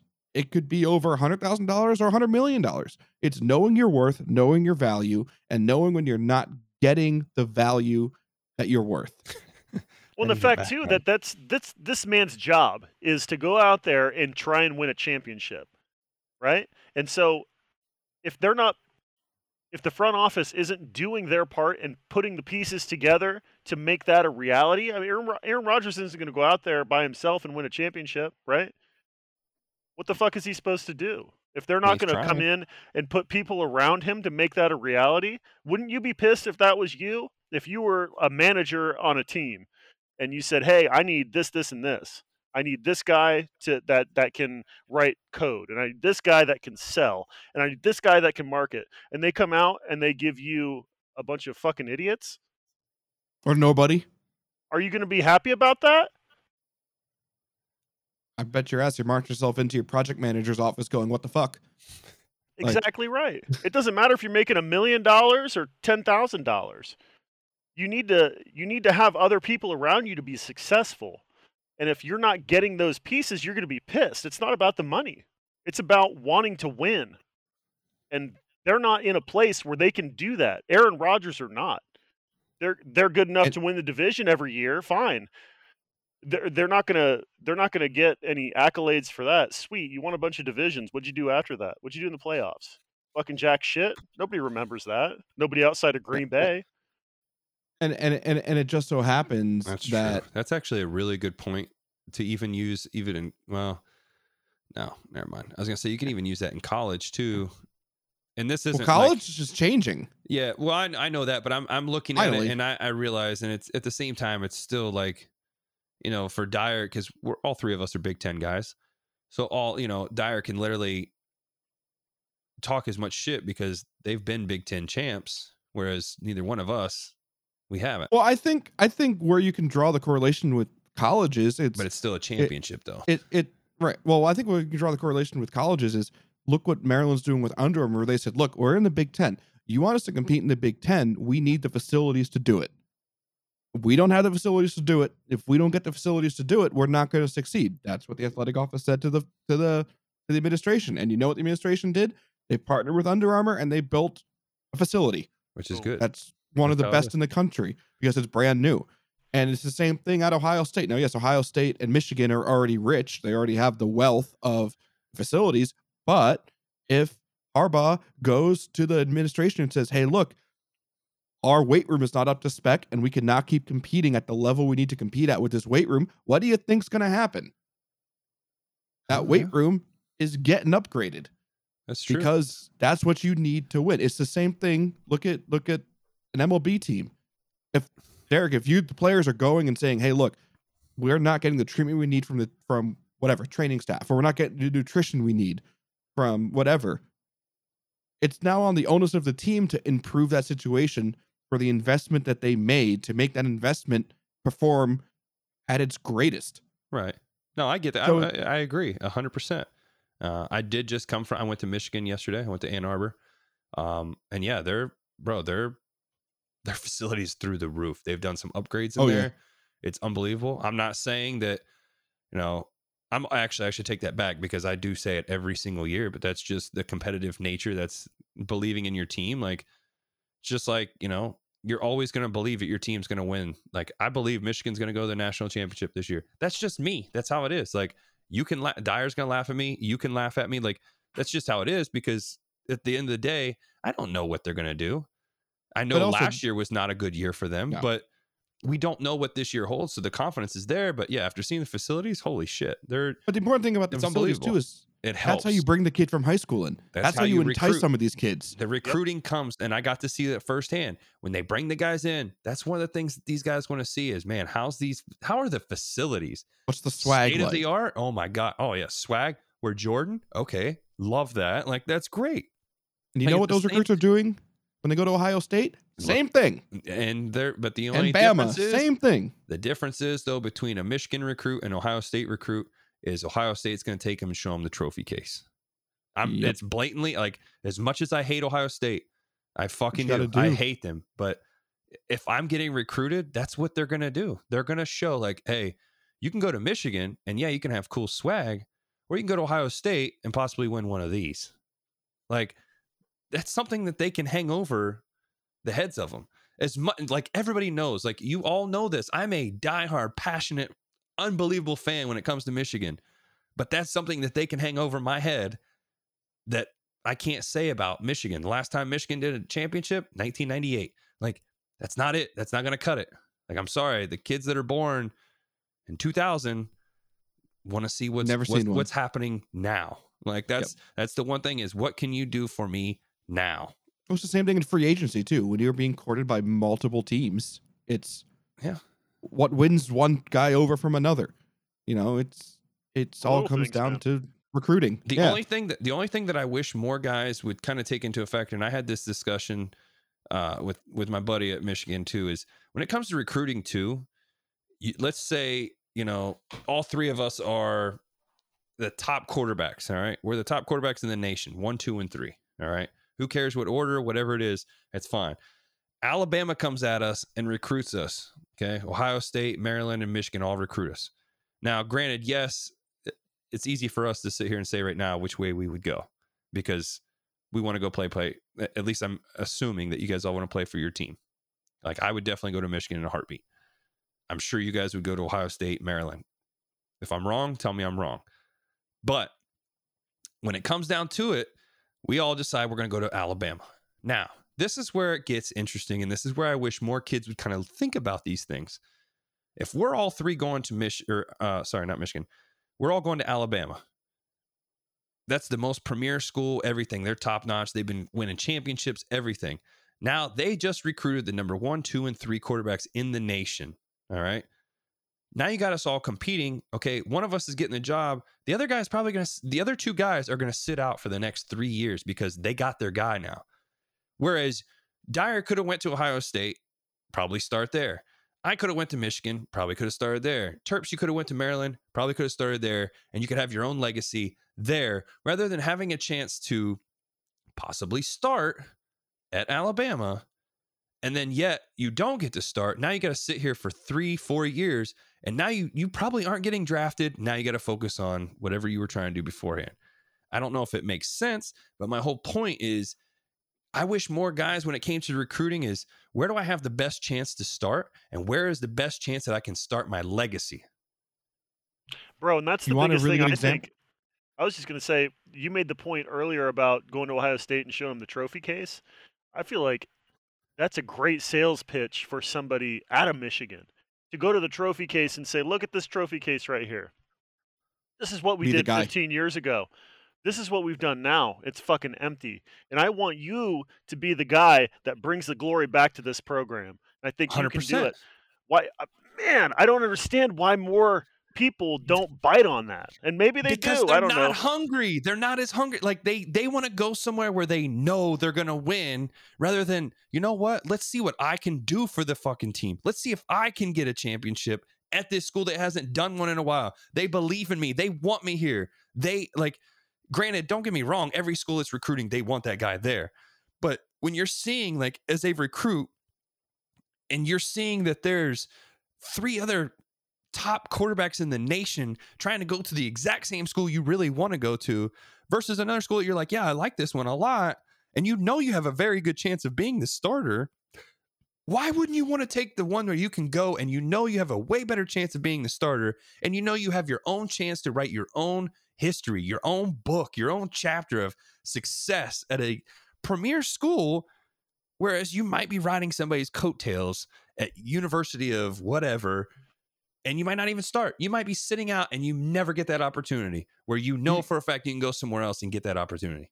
You want to hear a, gr- a great example of this? And wait, wait, wait. To add to it, that's a great like to add like what Dyer was saying too. Like I wrote my own legacy. Now I'm not saying I was some big recruit because I'm definitely I was not uh, out of high school, 100. percent So I go to a JUCO. I go down there. I'm successful. I'm turning my life around. Everything's going the right direction. Now I have a lot of SEC schools and I had Pac-12 schools, and I had a chance to possibly come back up north and play in the schools up here in the Big Ten.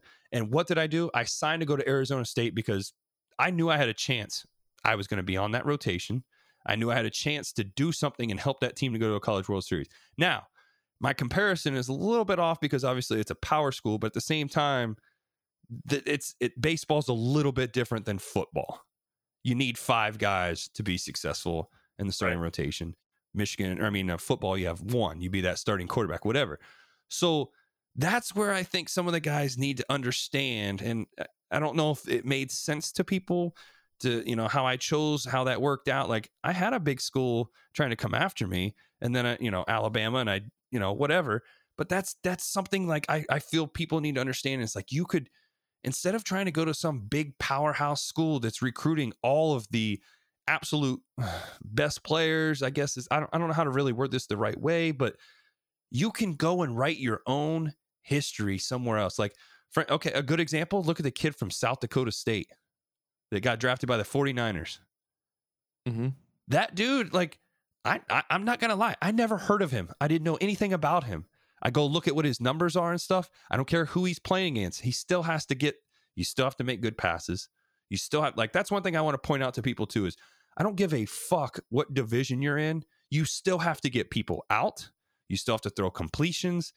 Whatever the, the case is, whatever the sport is, you still have to sink your baskets, whatever it is.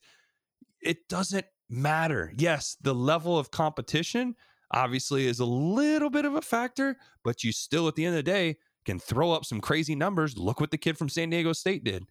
He didn't play anybody extremely good, but he was fucking throwing out unbelievable numbers. Unbelievable. I want to say numbers. he was a one-year starter too. I don't think he started more than just this past season. Am I right, or am I right? That I don't. I, again, I don't know anything about him besides hear, where he went to school, and his numbers are through the roof. They're like video game shit. Want to hear another good uh, example of this? Yes. So Maryland is nowhere near a football powerhouse. We're we haven't been since the early 2000s uh, with Ralph Friedgen. Um, there's a player out of Maryland whose name is Stefon Diggs. Yep. You may have heard of him recently. Yep. He's, he, he's a little good. Okay, he was the number two wide receiver in his dra- in his uh in his uh in his class recruiting class. Number eight player in the nation in the recruiting class. This kid could have gone wherever the fuck he wanted to go. Yep if if Stefon Diggs wanted to go to Alabama, guess where he was going? Alabama. If he wanted to go to Ohio State, guess where he was going? Ohio State. If he wanted to go to Michigan, he was going to Michigan. Kid went to Maryland. Yeah. Wrote went to own, Maryland. Wrote his own legacy. He wrote his own legacy, and he was a standout at Maryland. It got eyes on him in the draft because people go, "Look what this kid's doing." And Maryland was Maryland was playing at the time in the ACC, and then transitioned to the Big Ten. And when they transitioned to the Big Ten, there was a little school called Ohio State who ran train on everybody and won the national championship. So he ain't playing nobodies. Yeah, no, I know. It, it, people were people give Michigan shit. They they're still not a nobody. Like that's a, oh no, it's a big school. Now I, I do want to point this out with even what you said too. This is a great follow up with that. Is and it comes from Cheeser. These players want to go to football factories where they can sit for two years and win a championship for doing nothing then play one year and get drafted. That's why when they go to the NFL, they get crushed now because they are soft. They haven't got the experience. That goes perfectly with what we were just saying is guys will take the risk of going somewhere just so they can get some hardware. But the only thing that sucks is don't you want to tell people you earned that hardware? You weren't somebody that was mm-hmm. just standing there waving a towel and cheering your teammates on? and and you, sometimes it take sometimes it takes a transfer. You want an example of too many QBs in one room. Uh, Dyer, you want to talk about that 2015 Ohio State team? Holy with shit! Three Cardale Jones, J.T. Barrett, Joe Burrows, Tate Martell, Dwayne Haskins. And a, a little crowded in that room, isn't it? like, and on top like, of that, though, um, and the best one left. Yes. Yeah. Yeah. Two of them left. Well, Two yeah, of them yeah, left. They left, but I think one was already due to leave anyway. But it's still the fact is that one guy, Cardale Jones, leaves and what happens to him? All because he had three good. Is it three good games? Right? Yeah. I mean, three good games. And what do he do? Goes out and he ends up playing in the XFL. NFL didn't take care of that one. And there's nothing again. Like the dude, that was a choice. That was a risk he was willing to make. I don't know why. I mean, I would take at least another year. Like, that's great what you did, but your stock wasn't through the roof. Like, you did three good games. People want to see more. Like, I know those are some high leverage games, but yeah, come on, man.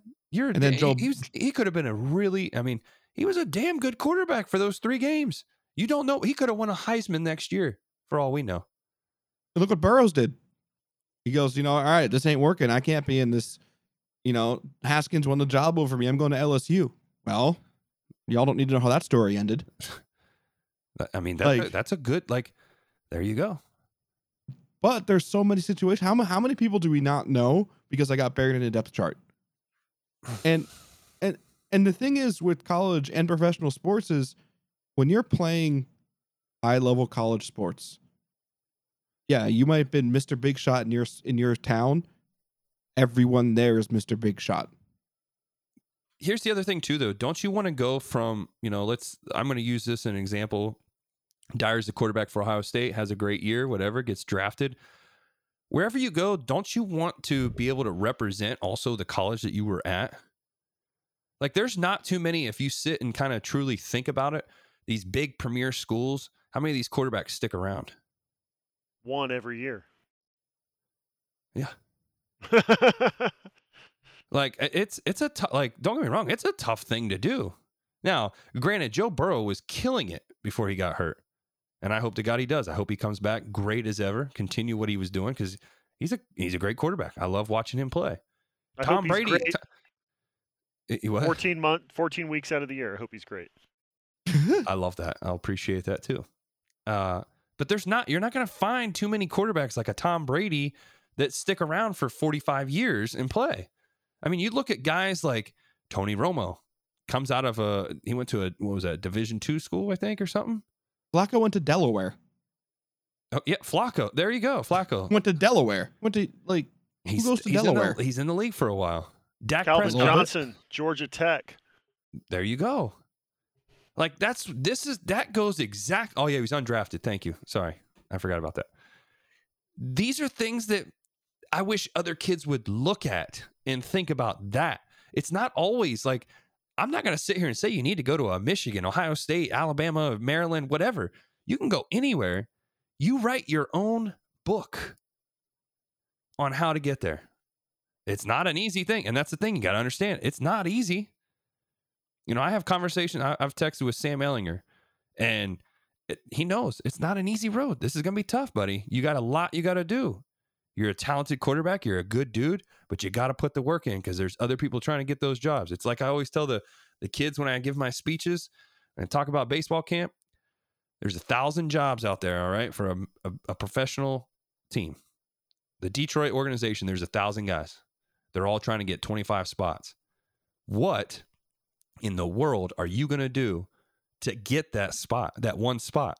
And for the guys like myself that have the spot that's in the 25 man, what am I going to do to keep a hold of that spot?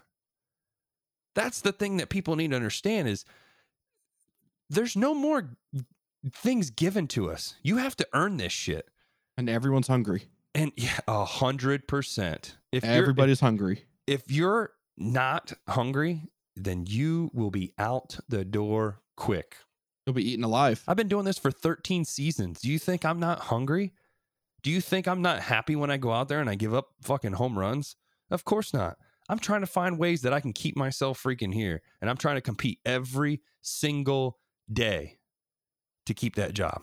And yes, I do want to say real quick too, thank you, Rear Rear Rear Real Wheel. Prayers to Sam and his family, by the way. Um, for those that don't know, I'm not going to mention it. I don't. It's it's a very sad topic. Uh, I do want to give the shout out though for him because he's an awesome dude, and this is a tough time for him. So please Yep. pray for him and his family through these tough times, please. Um, but yes, back back to that. Like, guys are hungry, man. It's just like any job. You want to be the best at what you are. There's somebody trying to take that job away from you. I don't care what it Well, is. On top of that, too, is when you reach that level, like I said before, when you reach top level college play and especially major leagues, everyone else is a superstar too. So just because you were superstar in small town USA and you were the guy, you were number one, well, guess what? The guy next to you, the guy behind you, the guy in front of you, the guy that left you, guess what? They were the guy too. Yep. There's a reason they're there, you know, it, and you have to take that and that take you can take that out of sports. You can take that in life. When you get up to the, like, you know, when you get up in your career and you're in, you know, where you want to be and you're nearing end game career, guess what? I'll bet you the guy sitting next to you wants to do that too. 100%. And he's going to work just as hard to make sure that he gets that job and you don't. It's not because he hates you, yeah. because, well, there's one job and there's it. two of you. Yep, we got to get it. I do want to give a, a quick quick update. Top of the third, Uh, the count right now is 0 2 to Cabrera, but uh, Candyman grounded out to first with another. He got himself an RBI. Robbie Grossman scored. Jonathan Schoop moved to third, but Miggy just uh, flew out to right field. So I think another Bottom another thing third. before we move on from the football talk that I do want to talk about or ask you guys about is the Tim Tebow situation and Uh-huh. um his his signing. Is it official? Did he sign yet I don't know. with the Jags, or is that still being uh discussed? But either way, there was talk when he was with the Mets how some people were upset that he was taking a roster spot from somebody else. Um and Back to the that same talk- thing in football now. that exactly. Uh, as in a different as a tight end in a different position, obviously. Do you do you guys feel that way, or I mean, don't- obviously, I don't no- really like everyone it. wants him to succeed, but I want like, no everybody to succeed. to fail. I don't. I don't want to see anybody But- fail. But my the only thing is, I'm sorry. Like professional sports are not that easy to where you can sit out for ten years and get to jump back in it and be perfectly fine. So if he does it, it's going to be a great story. If he doesn't, everybody's just going to sit here and be like, "You gave this guy an opportunity, and you didn't give." You know, Kaepernick an yeah. opportunity or whoever else an opportunity it's not right. That's that's the one thing I I'm gonna say. And two, to also go from being a, a quarterback when last time you played to now you're being a tight end. I just I don't I don't know. I it's the games are not easy, man. And I uh I've read some of the NFL tweets. You know, I know Dez Bryant was one that was very vocal about this, and yeah, I, I agree with these guys. I don't think it's right that a guy can just sit out for 10 years and or however long it is if it's not 10 years i don't know i just threw that out there because i thought that's what it was i know he's been Uh, doing stuff with the minor look. leagues it, what it doesn't matter because there's no way it's that like i'm sorry it's the, it, professional we're talking the nfl he hasn't played since 2012. he hasn't played since 2012 so yes 10 years it's it's not that easy. And you're going to jump in and be a tight end too. Yeah. And Do I you- think Do you, do you think it's Go that ahead, though, or do you think it's a situation where Urban Meyer sees a guy that is a character guy that they want to bring into camp with a young team, an inexperienced team, somebody that can kind of talk to guys about the right way to do things just in life, and maybe So is he he's a player not, He's not going to make. He's probably not going to make the roster, but at least maybe he can make an impact on some of the people that will. if that's the case by all means yeah yeah.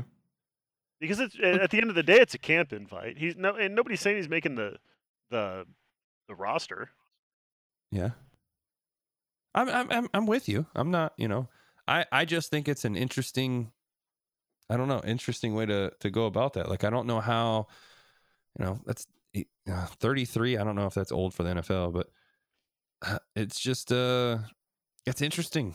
You know, you you haven't played, you haven't done anything, but if he can contribute, yeah, and, and he's in shape, by all means, let's see what he's got. But at the, I mean, he's gonna come in shape, and he's gonna be in, he's he's gonna compete. That's just the way well, he he's a is. competitor. Yeah. Yeah, that's that's easy to see.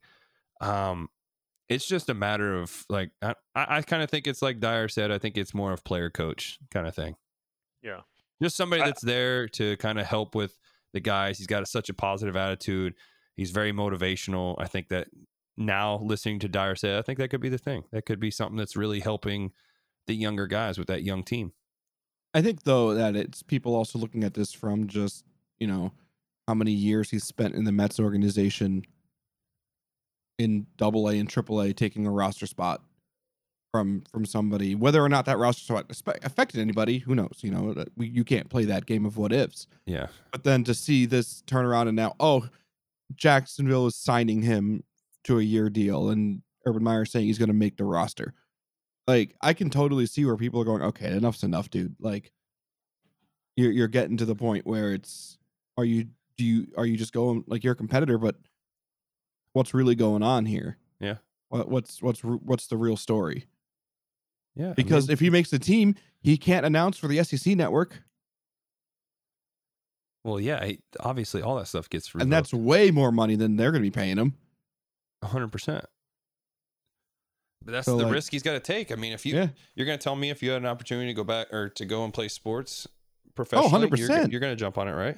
Oh yeah, no, no doubt. I think we all would, but I can totally see where people are coming from saying, "Well, he had the Mets experiment, and then now this experiment." Like, Yeah. what's like what, what's going on here? Is it a situation though where any publicity is good pub- publicity? I mean, Yes. the the Jacksonville Jaguars have been in a situation for the last few years where the any, the only time anybody's been talking about them is to talk about how much how shitty they are. Yeah. When's the last time Jacksonville did anything? I mean, And they had Mark it, Brunell. it makes sense. It makes sense to me. I mean, at this point, Urban Meyer is a pretty smart guy. You know, you get your first round draft pick, and then you want to add a little bit of acid to that. Um, put the catalyst in there, piss people mu- off a little bit. You know, you bring people into camp and light a fire under their ass. What the fuck's this guy doing here? Why isn't it me? how many, how many we years? don't until know it's out? not you yet. How many years to who's out? Urban. Urban? Oh, Yeah, shit, something's going to happen. Jury's still. yeah, that's. Uh, uh, gotcha. no, that's uh, that's a good question too, because he certainly has a track record for only wanting to be in jobs for a couple of years, and and then And he has moving some something comes up. medical condition. Yeah. Yeah. I mean, I hope to But God he's- these are. I I mean, I hope he's okay. You know, obviously, I don't want any of that, anything bad there. Yeah, I, I don't know. I like I said, I can I can see where the frustration is with people Yeah. in Oh, this yeah. situation, just being like, "Come on, that's that's." Yeah, Maybe he's trying to piss people off, just bringing this guy in. He's a polarizing guy, but he could also be good for the atmosphere of the locker room, and then just kind of drift away. You know, they don't Mm. sign him, and that's it. He goes back to his Just life and his job at the SEC network, and the Jaguars go on and do whatever it is they do. But you're right, a motivation factor in there. I don't think it's uh, necessarily a bad thing. Yeah. It's top of the fourth inning. Detroit two, Seattle nothing. Now batting two, by the way, is Nomar Mazara. yeah. It's a it's a it's a weird time for sports. There's a lot going on, um, which is good. Like, Hey, sp- they're they're uh, they're doing a lot of. I mean, a lot of places are opening them up, opening up Yep. more. Um, there's no masks here in Detroit at the ballpark. I know that. That's one thing Yep. that stands out. I don't. I think a lot of ballparks are starting to do that too, so that's good. Yep. Um, there's people in seats. Oh, people in the seats. He played college. In, uh, that's true. That's that could get people into the seats. That's good. That's Yeah. a good move by them. Well, the the Mets made a killer amount of money off his jersey sales. Yeah. because 100 percent of the revenue went to them. That was in the contract. They finagled that somehow.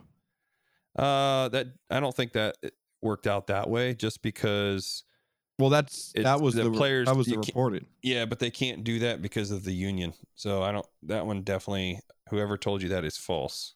Well, that came from I forget where that came from. That might have been from. I'll try to see if I can find it. But it was from like a reputable source. It wasn't like you know. No, I know, but I, I'm just telling you straight up, like Oh yeah. as a person who's in the union, yeah, that didn't. I don't. That one's not happening. Um, yeah. Is that the same for Especially minor league guys though? You Mm, still talking about Tim Tebow? yeah, Yeah. he's it- the thing is, it's a a, it's a Mets, it's a Mets jersey that he's referring to. they made a killing off of it. Wow, May 28th, the Boston Red Sox will be at 100% capacity.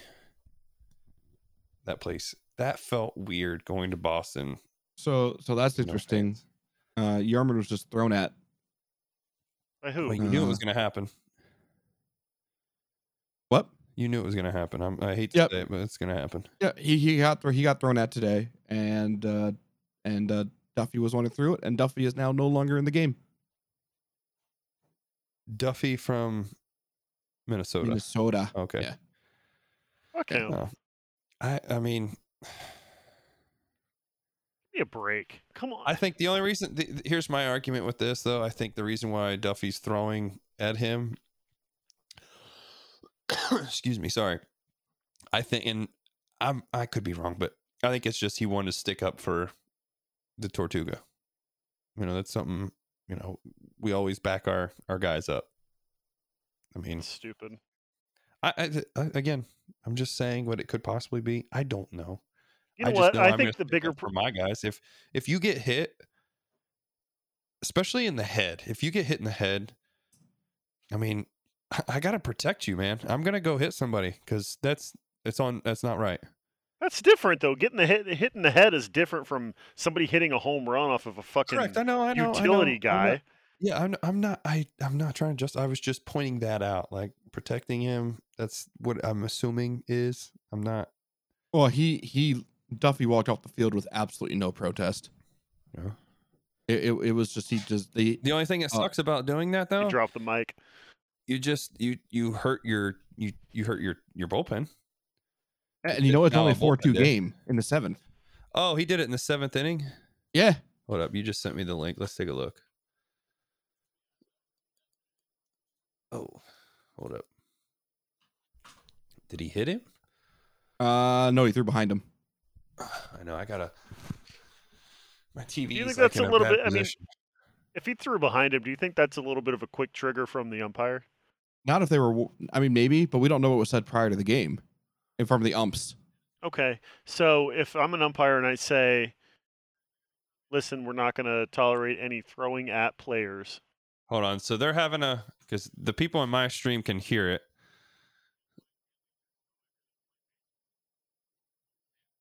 Can hear what? All right, throw him out.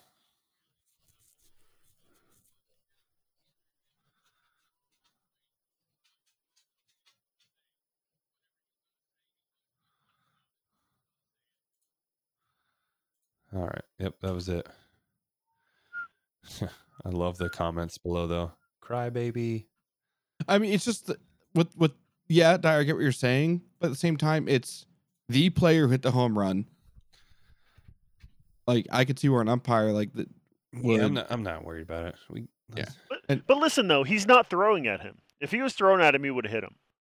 not Right? necessarily. No, I mean, how close? miss. How close? No, timeout though. How close was it? I haven't seen the. I haven't seen the video. It went behind. It, it went behind him like it was. It was He- close, but it was. Yermín shuffled forward too. Yeah, it it, it would have hit him possibly, but yeah. and it was at it was at the the the I mean, it was at his leg. like lower. Yeah, it wasn't like he wasn't throwing up high. yeah, or he did. like he that. did. He if you're gonna hit somebody on purpose, he did. He was aiming at the right area. You want to hit So him in it- the butt. As an umpire, then, if you're, if even if you've issued that warning already, can't was you no have some discretion? Okay, even worse then, another umpire being a fucking asswipe. Why can't you go up to him and say, "All right, you got your one, okay? You sent yeah, your do message. it again, you're done. If you get close again, you're gone. Why does it have? why do we have to throw people out for every for breathing the wrong fucking way? I- That's I the other thing that I have. That's part of the game, man. He didn't Yeah, hit you be careful. You might be But thrown here's, out the, from the here's, again. here's the thing, though. Now, with you saying that, so if you gave me the warning of, you know, if you you you, you made your point, you threw behind him, whatever, you throw at him again, you're out. Now it becomes if it's close inside and he has to move, you can get thrown out. That Not happens. necessarily. Use discretion. Okay. Umpires Again, have been we're- doing this shit for long enough to see to, to, to know when somebody's trying to hit somebody. I agree. I'm not. You don't have to yell at me. I'm not yelling at you. I'm I'm impassioned by this whole thing because it pisses me off. Because umpires are fucking cunts and they can't understand that the word. game's not about them. Yes, hard C's all the way. Because listen, if you wanted to hit him, he would have. I, I think Again, too okay, that here's the only thing I can tell you though with that comment, that last part that you said. If he wanted to hit him, he'd hit him. Guys do have there's people out there that have trouble hitting people. I'm sorry. It's true. There's guys that can go out there and throw and they can miss because they can't hit them. I'm just telling you. I don't That's- know. that- I, I I mean, I guess probably, but at the end of I'm- the I'm not- I'm, I'm serious. I'm not trying to be funny. I'm not trying to be arrogant or any of that. It's it's a hundred percent true. There are guys that are out there that have tried to hit people and they've missed three pitches in a row. It happens, bro. even better now- to my point. Then make him stand out there and look like a fucking jackass trying to hit him three times and missing. You can't hit a human being. You sure can't hit the glove. Yeah, you're right. Well, that's well, that's what like yesterday after the and for a completely different situation, but um, it it works here because they talked about it, tied it in. Is Ron Darling yesterday was saying how the the worst part about when people you know a situation with Pillar, someone gets hit intentionally or there's tension is that it oftentimes it, it takes away the whole a whole part of the plate to use Yeah. because of the quick triggers and people are so worried that well you know i got i got to control the inside half you know i got to be able to control the plate but if i get thrown out for you know hitting someone with a slider like what happened back when machado was with the orioles when that Yeah, whole thing was going down when you got when someone got plunked in the on the butt with the with a slider that just got away and got thrown out immediately Yeah, where it was zero intention because you ain't there. correct me if I'm wrong. If you're throwing at someone, you're not throwing a slider. like, yeah. Right. I mean, if I'm gonna hit somebody, I'm gonna hit you with a fastball. Yeah, it's not gonna be a slider or a curveball or a changeup. Like, no. like, so I, I think Dyer has a good point too, where it's just the umps, the umps are so quick now. It seems to try to control the game in ways it doesn't need to be controlled. And then the flip side, they're not controlling the game in some games where they should control it. Hence the multiple games this year where pitchers have literally walked off the mound because the field was unplayable and the umps weren't calling the game. I don't Yeah. understand why we have to be at a point where we throw people out because we think they may have been throwing at somebody. Okay? He threw it behind him. So that's when you walk out as an umpire and say, warning there, warning there. Anybody gets hit, We're done. then that's it. Yeah. Okay? He could throw behind him four more times. It doesn't matter. You okay, great, you walked him. Who does that help? Nobody. All right. Nobody. And if you do hit him, then you're out. What I don't understand. And if somebody nobody's going to throw at his head. We already talked about this. If he does Yeah. throw at his head, kick him out of the fucking game. He's gonna get a a- big time suspension. 15 game suspension so that he can't so he misses 3 starts and that's it. Find And to him pay. a bunch of fucking Yeah. money. Exactly. And you know, and you know damn well it's not gonna be taken well next time his you know those two teams face. Yep. Right. mean, and then yeah, you're putting true. your own teammates at risk because you're obviously out there trying to hurt people. Well, usually what happens is and you've seen this, like this is obvious. I'm not stating something for those that if you've never watched baseball, then this would be new to you. But one guy gets hit from one team, the other guy's getting hit from the other team. Yep. Right. It's gonna happen. And it's done. Well, now it's Well, supposed to be nowadays, done. yeah, it was Yeah. before. Um, but yeah, but speaking of hitting things, how about the UFOs that are flying around? Hitting the hitting the the the, the cameras of the U.S. Navy for years on end, I knew it. and now it's just coming out. It's just it's, knew it's it. just coming out. They're This trying to sneak it this in is- with all the pandemic news. They're trying to say, listen. I wish Jugsy was here for. Well, we I can mean, talk about this again all- when yeah. Jugsy's here. I wish. I mean, this is this was a good one today for him to be in here. But again, I'm very happy for you, Jugsy. If you're listening, I'm glad that you get your job. You get to do what you wanted to do. You get back out there. I know you've been eager and biting at the bit to get to do what you're doing right now, to be able to get back and working. So proud of you, man. Happy for you. But you're missing some great topics. But yes, I think we definitely circle back to this when Jugsy's here, but Oh, we can circle back to as many as you want. But the the big geez, thing, but this is whew, this is huge. Um, the UFOs being announced that there's obviously extraterrestrials out there. I mean, the only thing that is that gets me a little bit is like, when do we get to really see these? Well, here, well, here, here's the thing. Here's the thing that we gotta that people gotta understand is that yeah, the Navy's come forward. The Pentagon's admitted that these these multiple uh recordings are real and that have been released in the past week or so. If you guys missed it, there's a big 60 minutes uh that's free on YouTube that you can go watch. Um, there's been a bunch of other pilots come forward. There's been a bunch of new footage that's been released, that's been leaked, and that the Pentagon has confirmed is legitimate recordings of unidentified aerial phenomena. Whether or not it's a UFO, we don't know. But the Pentagon's admitting that the that it's real. So it's real footage, not doctored, not edited. It's not, you know, Joe Schmo filming with a handy cam, seeing lights in the sky. It's the Navy, it's the Air Force, it's the US military seeing this. And more and more pilots are okay now coming out and saying, yeah, listen, this was happening every day for years on years and years, and no one wanted to talk about it. No one wanted to say anything because there was always that hush hush kind of mentality about it. Because, well, let's be real. If you're a fighter pilot, flying a multi-million, if not billion-dollar machine, and you come back to your base and you're spouting off about seeing UFOs. Well, is the Navy going to let you keep flying the plane? Like, you kind of get it. So, the the the naval the congressional report's happening next month. That'll be behind closed doors because we're not allowed to have fun. And um, whether or not they actually say anything about that to the public, I kind of doubt it. I doubt it. I doubt that though that this will happen. I doubt that we'll ever get conclusive evidence until one lands on a lawn somewhere. But the more it's it's really exciting to me that it is becoming okay for people with these with this level of jobs and this level of security clearance and this level of responsibility are now feeling comfortable to come forward and say, "Hey, look, this is what we've been seeing. This is what's happening. This is where we where we've been experiencing it." And then even more impressive is the Pentagon saying, "This is real footage. Like, yeah, this is this is real. This has been leaked. This is the real deal. It's not doctored or anything. This is this is it." Yeah. And that's, I mean, for me, everybody knows I'm big into this whole alien shit. I love that. I'm so excited. There's no way you could tell me that there was nothing outside of this planet.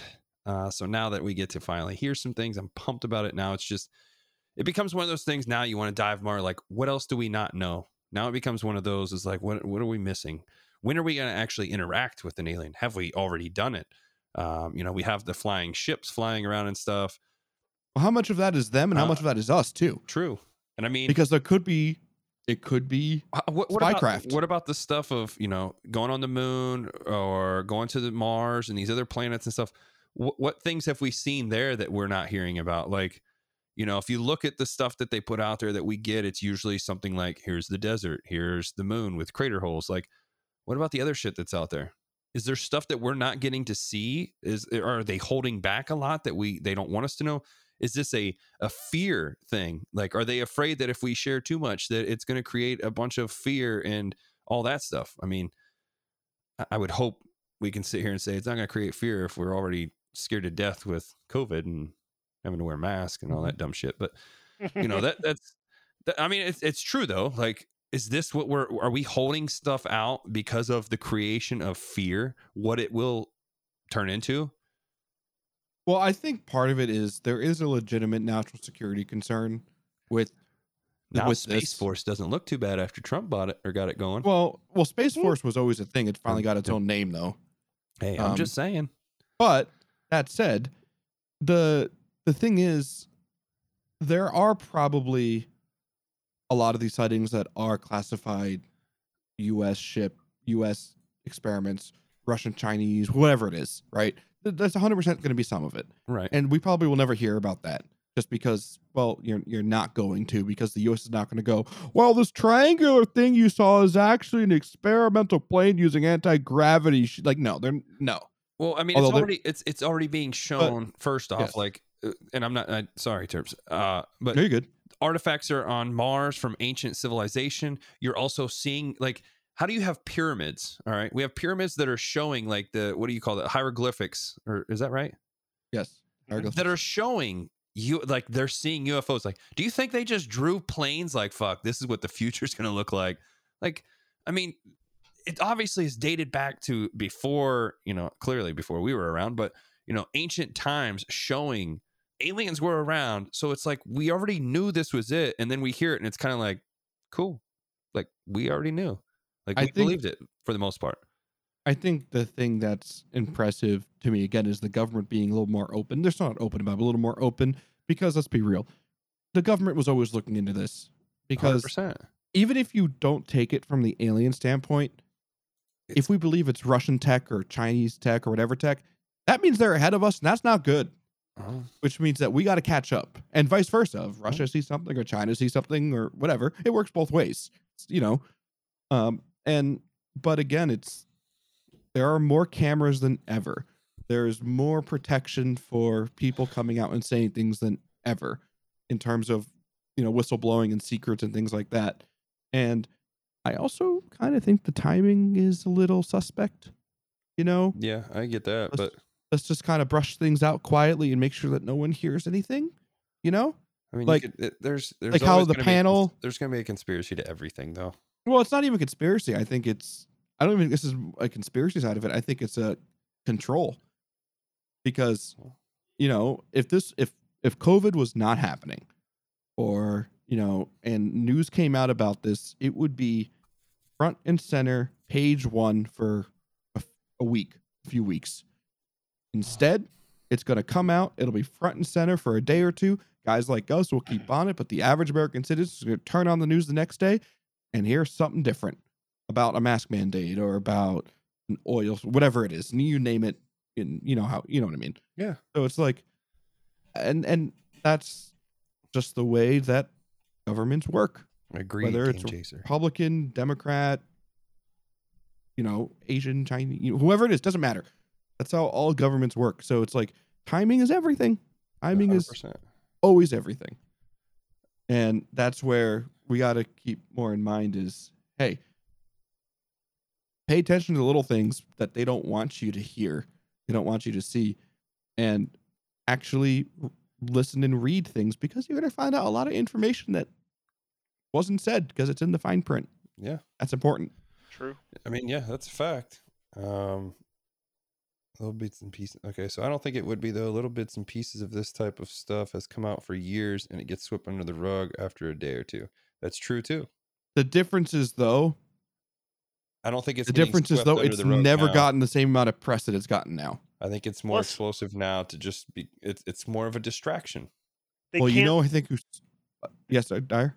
they can't sweep it under the rug right now, though. They can't sweep it under the rug anymore. We're in a we're at a place We're in a different that we've, time. we've never been in before as a society where information is not only at our fingertips, but word of mouth is not just person to person anymore.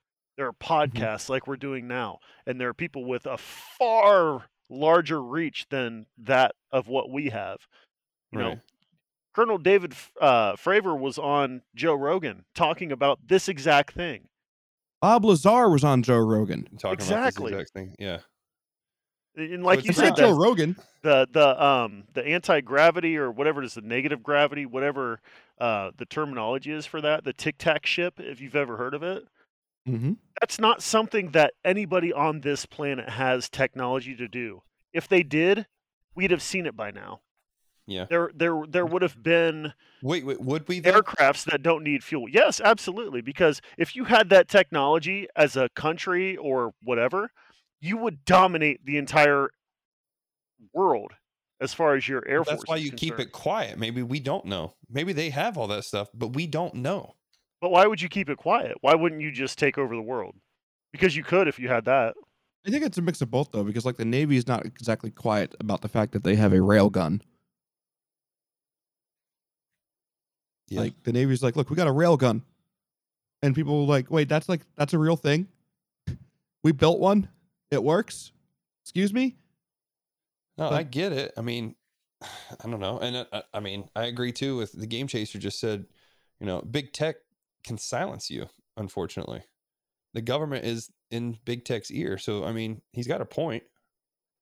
Yeah, and like again, and as as Shanks in my channel said, which is something I was getting at earlier, is that it was in the last stimulus check uh, bill where they wrote in the mandate for the UFO investigation, and that was kind of slid in there at the bottom. Glossed right over because stimulus check. That's the that's but that's besides the point. We're getting more information we ever had about this kind of stuff, Mhm. and the good thing about that is it's not just the information about the UFOs that's important. It's the fact that this potentially could start a new era of transparency going forward, which is sorely needed in this world. Now, will we ever be fully transparent? Absolutely not. Let's be real with each other, right? But the Pentagon coming forward and saying this stuff is real is huge because, you know, if you go back even 10 years, the Pentagon's going, bye. Yeah. Well, can I do this They- too? Can I dig a little bit deeper into the conspiracy theory bag and say that they're allowing little bits more and more to come out so that they can gauge and see, See So where they everyone's can- at. they can gauge the, the reception that they get from the public and they can know when they need to shut it down or when they can allow it because people said that it caused mass hysteria if they knew exactly what was going on exactly what the government knew so now at this it would point it, I, well, well, I think that there could that, that they could possibly be saying, okay, it's getting harder and harder for us to hide these things. So let's let little bits and pieces come through and we'll see, we'll gauge the public reaction and where people are and what people think about it. And if it gets to the point where we start to hit a fever pitch, and then we'll squash it. But if it doesn't get to that point, well, then maybe it's not that big of a deal. Maybe we don't need to spend so much time and manpower and resources on hiding all of these things if it's not something that's going to cause an issue. That's true. And then on top I- of, oh, yeah, go ahead. yeah go ahead nope Nope. you Nope.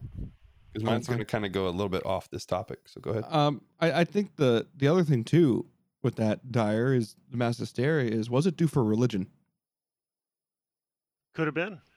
We're Like- getting like- to the point now, I mean, where people are starting to question things more, and religion was a basis upon which a lot of things were built, as far as the country was, and as far as Or as society the world was, Yeah, of course. and, and what does that do if you know aliens exist or extraterrestrials exist or, or we've been whatever it is, however you want to call it, and they've been influencing things from the beginning of time, and you know that big golden beam that someone saw was really whatever it was. Like, how does that affect the views of a large population of the world? Doesn't matter what religion it is at all. Could be any religion. How does that affect that side of the world? How does that affect how people interact with that and view their faith? Because that's that's that's could break a lot of religions. Well, and I agree with you to a certain point too, because I could really go down a big rabbit hole with this. But a lot of people that are very religious, there's nothing, wrong with that. But you take these texts that were written so long ago, and you take them and and make them. How can I say this? Um, you take this this book, and you take it at face value you don't give it any context whatsoever.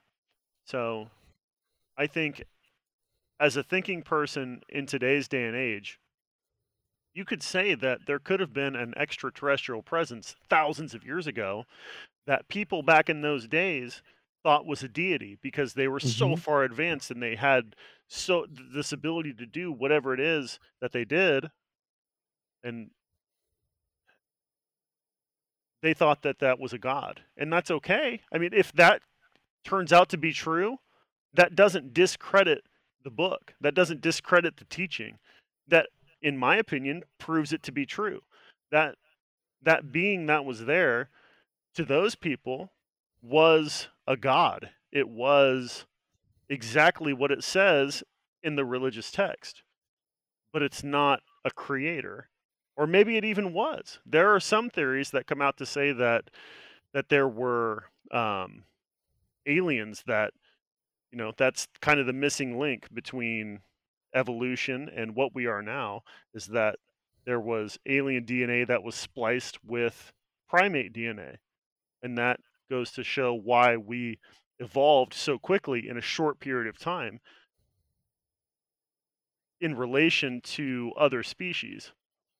That's pretty And You know what I'm Also- saying? And also the the the other thing is every bit of matter that's ever existed came from someplace that's not Earth. Mhm. Earth has not existed forever.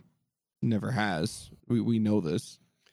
Um I want to point out too, because because I want to stay in this topic, but I was just saying it was kind of off the topic. Is you know the game chaser said, "Do you believe in UFOs?" Well, what about abductions though? Do we believe in that? If that's real, it's a huge problem. If the government comes out and says UFOs are the aliens, obviously people are being abducted. You know that could be something that's happening as well. I a mean lot to but explain with that. Here's the thing though, is that worse than anything the US government's already done to its own citizens with things like Project MK Ultra? I'm not. No, I, Eh, right? No, like I- I no, get no, no, no, no. I'm not. I'm not discrediting that. I'm just saying, like, would they really have to? Because if there's one thing that big government is good at, U.S. government, the Russian government, uh, whoever, wh- whoever's you know in charge at the time of is influencing a population to what to make them believe what they want to, what they want them to believe. And they've Well, done I- it for years and years and years. I think you're right to the point where if abductions are something that are happening, then they couldn't come out and say yes they're happening or they have happened because then that's going to open that whole can of worms uh oh, that whole can of worms of what are you doing about it? What how how much does it happen? This that and the other um and that's really not something I don't think that they're probably ready to do if in fact that's something that has been the case. The MK Ultra thing came out years and years after it was After. a thing yeah time is one of those things where you look back on it you're like, man, that was fucked up that that happened. But if you were to say that happened yesterday, well, then there's huge, there's all kinds of Mhm. outrage because it's new. It's something that, I don't know, it's something that you can relate to because it's something that could happen to you. If it's something that happened in the past, it's like, well, that happened back then. That's not how yeah. things are now. It's easy for you to have that cognitive dissonance and to justify it to yourself as a person and say, well, that's not how it is now. Yeah, I, I I get that. I think the UFO thing is is awesome for so many reasons, and I think that one thing that could do this world good is for people to learn publicly that hey, we're not the center of the universe. Mm, We're, we're, we're not the greatest things to ever exist. The world, the universe does not revolve around human beings. Because in the grand scheme of things, um, you are, as Carl Sagan said, you are a speck of dust on a speck of dust in an infinite universe. And it takes a lot of time for people to realize that, you know what? Listen, we are all human living in a rock, living on a rock, floating in the middle of nothing. And if there's other things out there, guess what? That means we're not the center of the universe. And that could, in my mind, I think that could be good for the human race as a whole. I think I Yeah. saw something the other day that said that our sun will consume its entire core, its fuel, within something like 3 billion years or something like that. And at that time, it'll expand and consume our planet. And if we don't get off Mhm. of this planet, then everything that we've just discussed doesn't matter because it's gone. And how many times has that happened throughout the history of the entire universe? Yeah. If there have been other civilizations that are just gone because they never got off of the planet and some cataclysm happened and they all died. It's just over. And nobody even knew about it outside of that planet. We don't even understand our own ocean. Yeah, there's so much in the ocean that we have yet to see or discover. We don't even know our own planet, let alone That's a fact.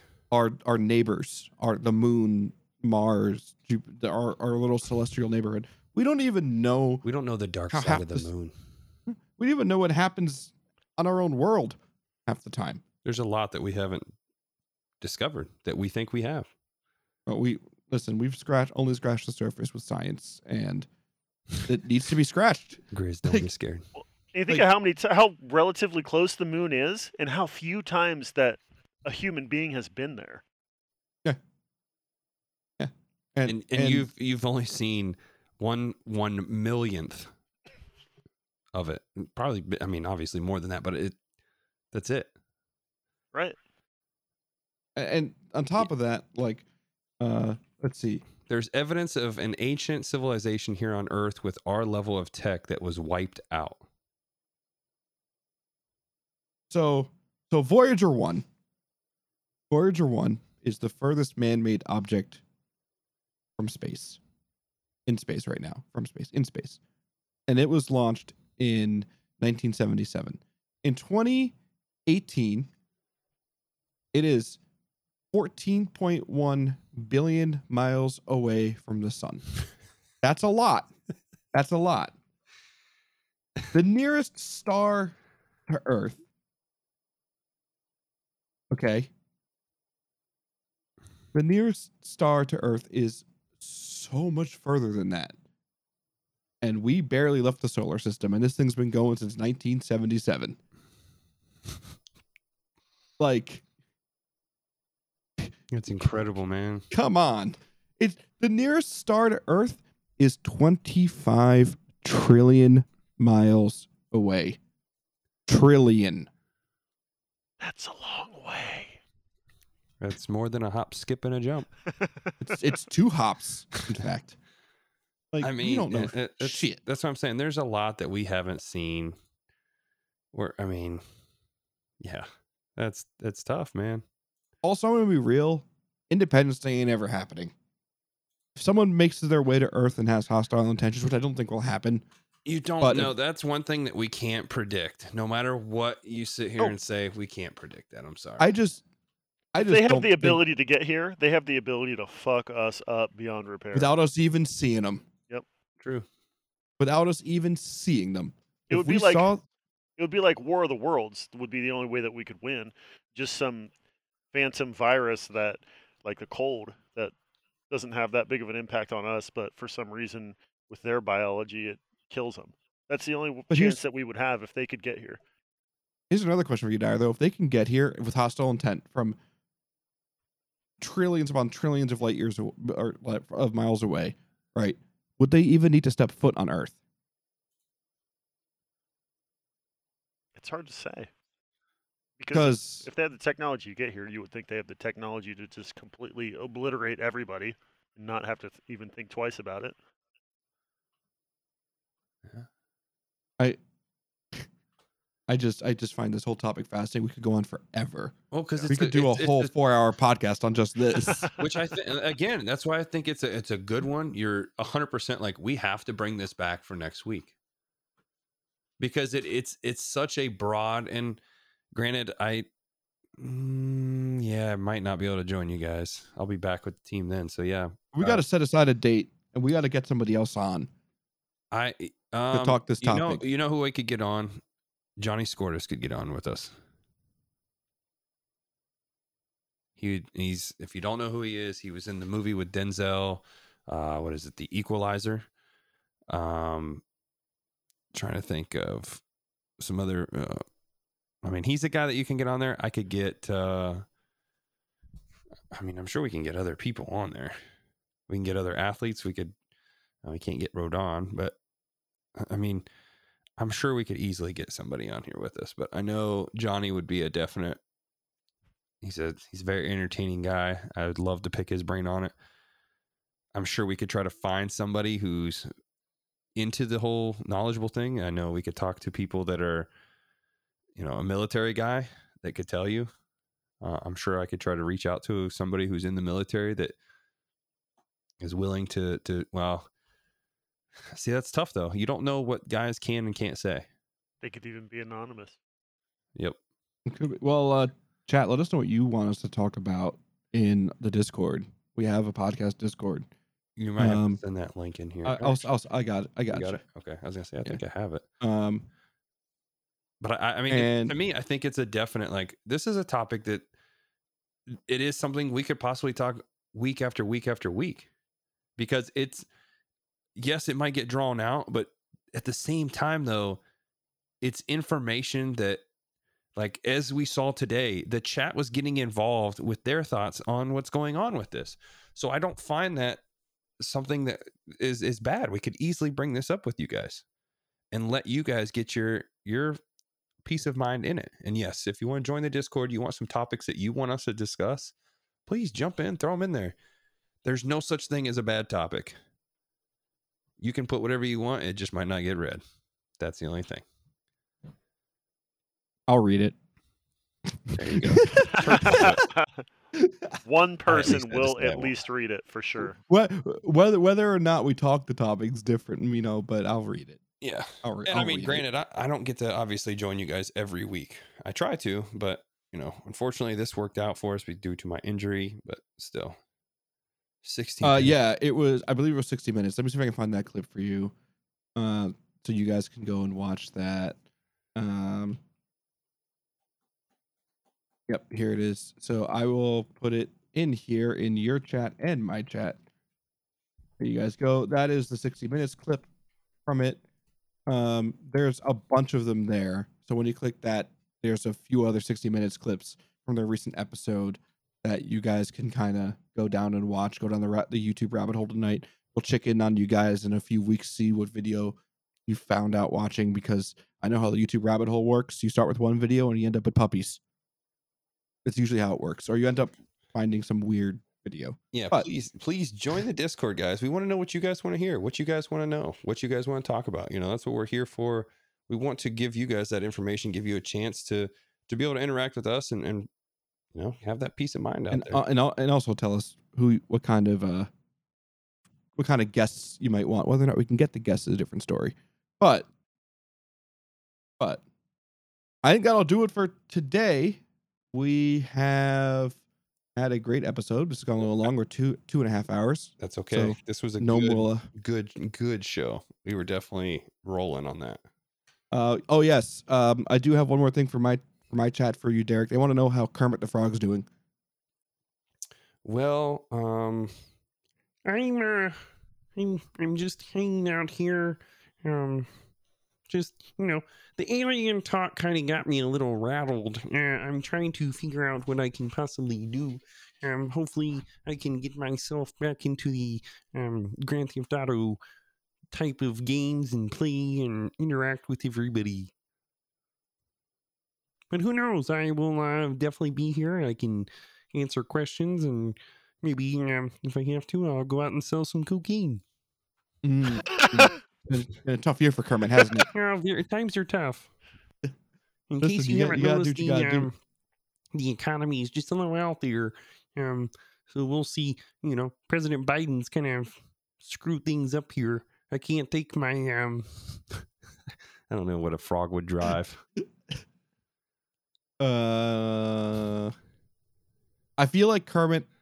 I feel like Kermit is like a top-down PT Cruiser kind of kind of frog. Yeah, with the uh, wooden frames on the side. Yes, yes, Mm, yes, yes. You gotta have that. It's limited edition.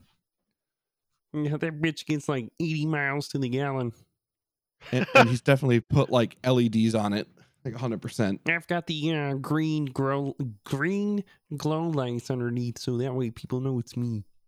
Ah, uh, License yes. plate says Kremit. Whole car's got that gangsta lean from Miss Piggy being in the passenger seat. Yeah, you know, it's kind of one of those things where, um, you know, uh, what's that movie where the uh, the one lady's real big, but yet I see her as she's skinny, kind of thing. Shallow Hal. Yeah, that's it. That's exactly how Miss Piggy is inside the car. We're constantly riding wheelies.